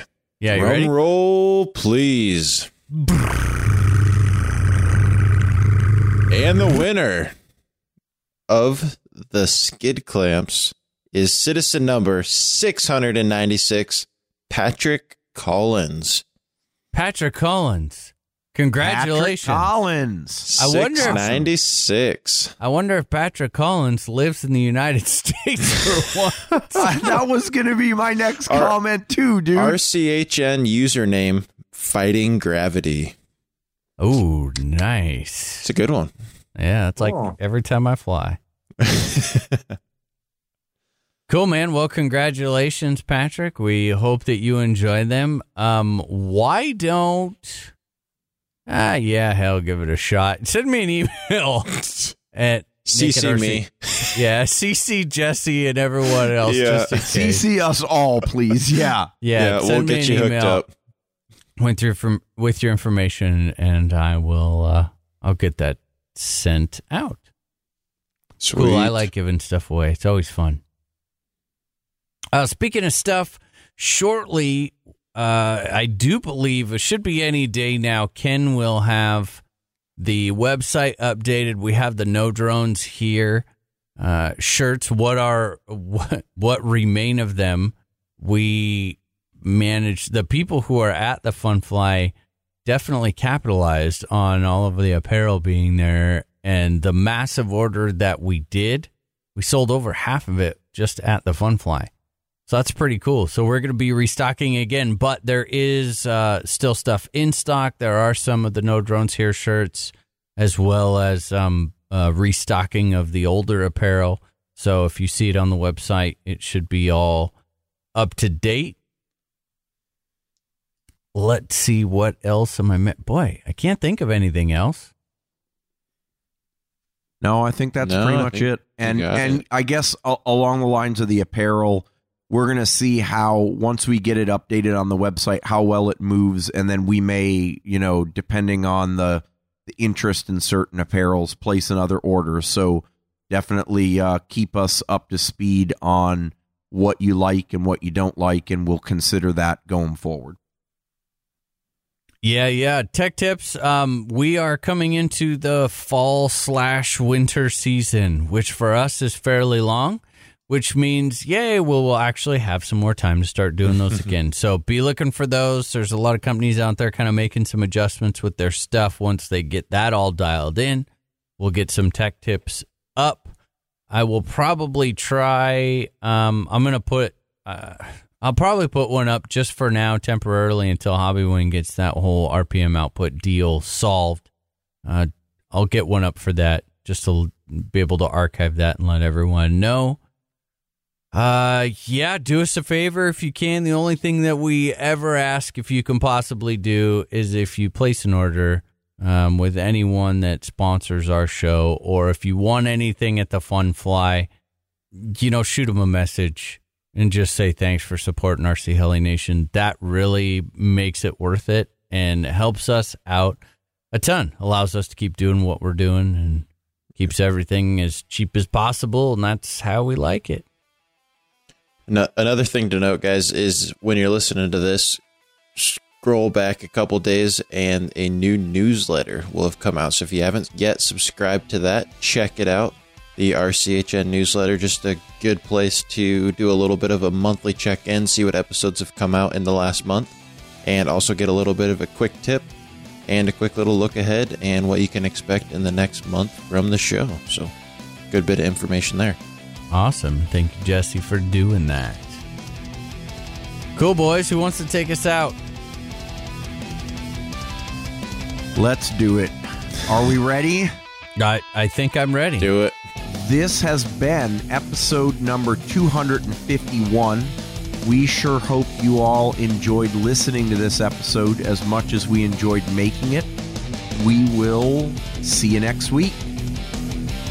You want to touch my tanners? Look at them Tanners sending me a signal.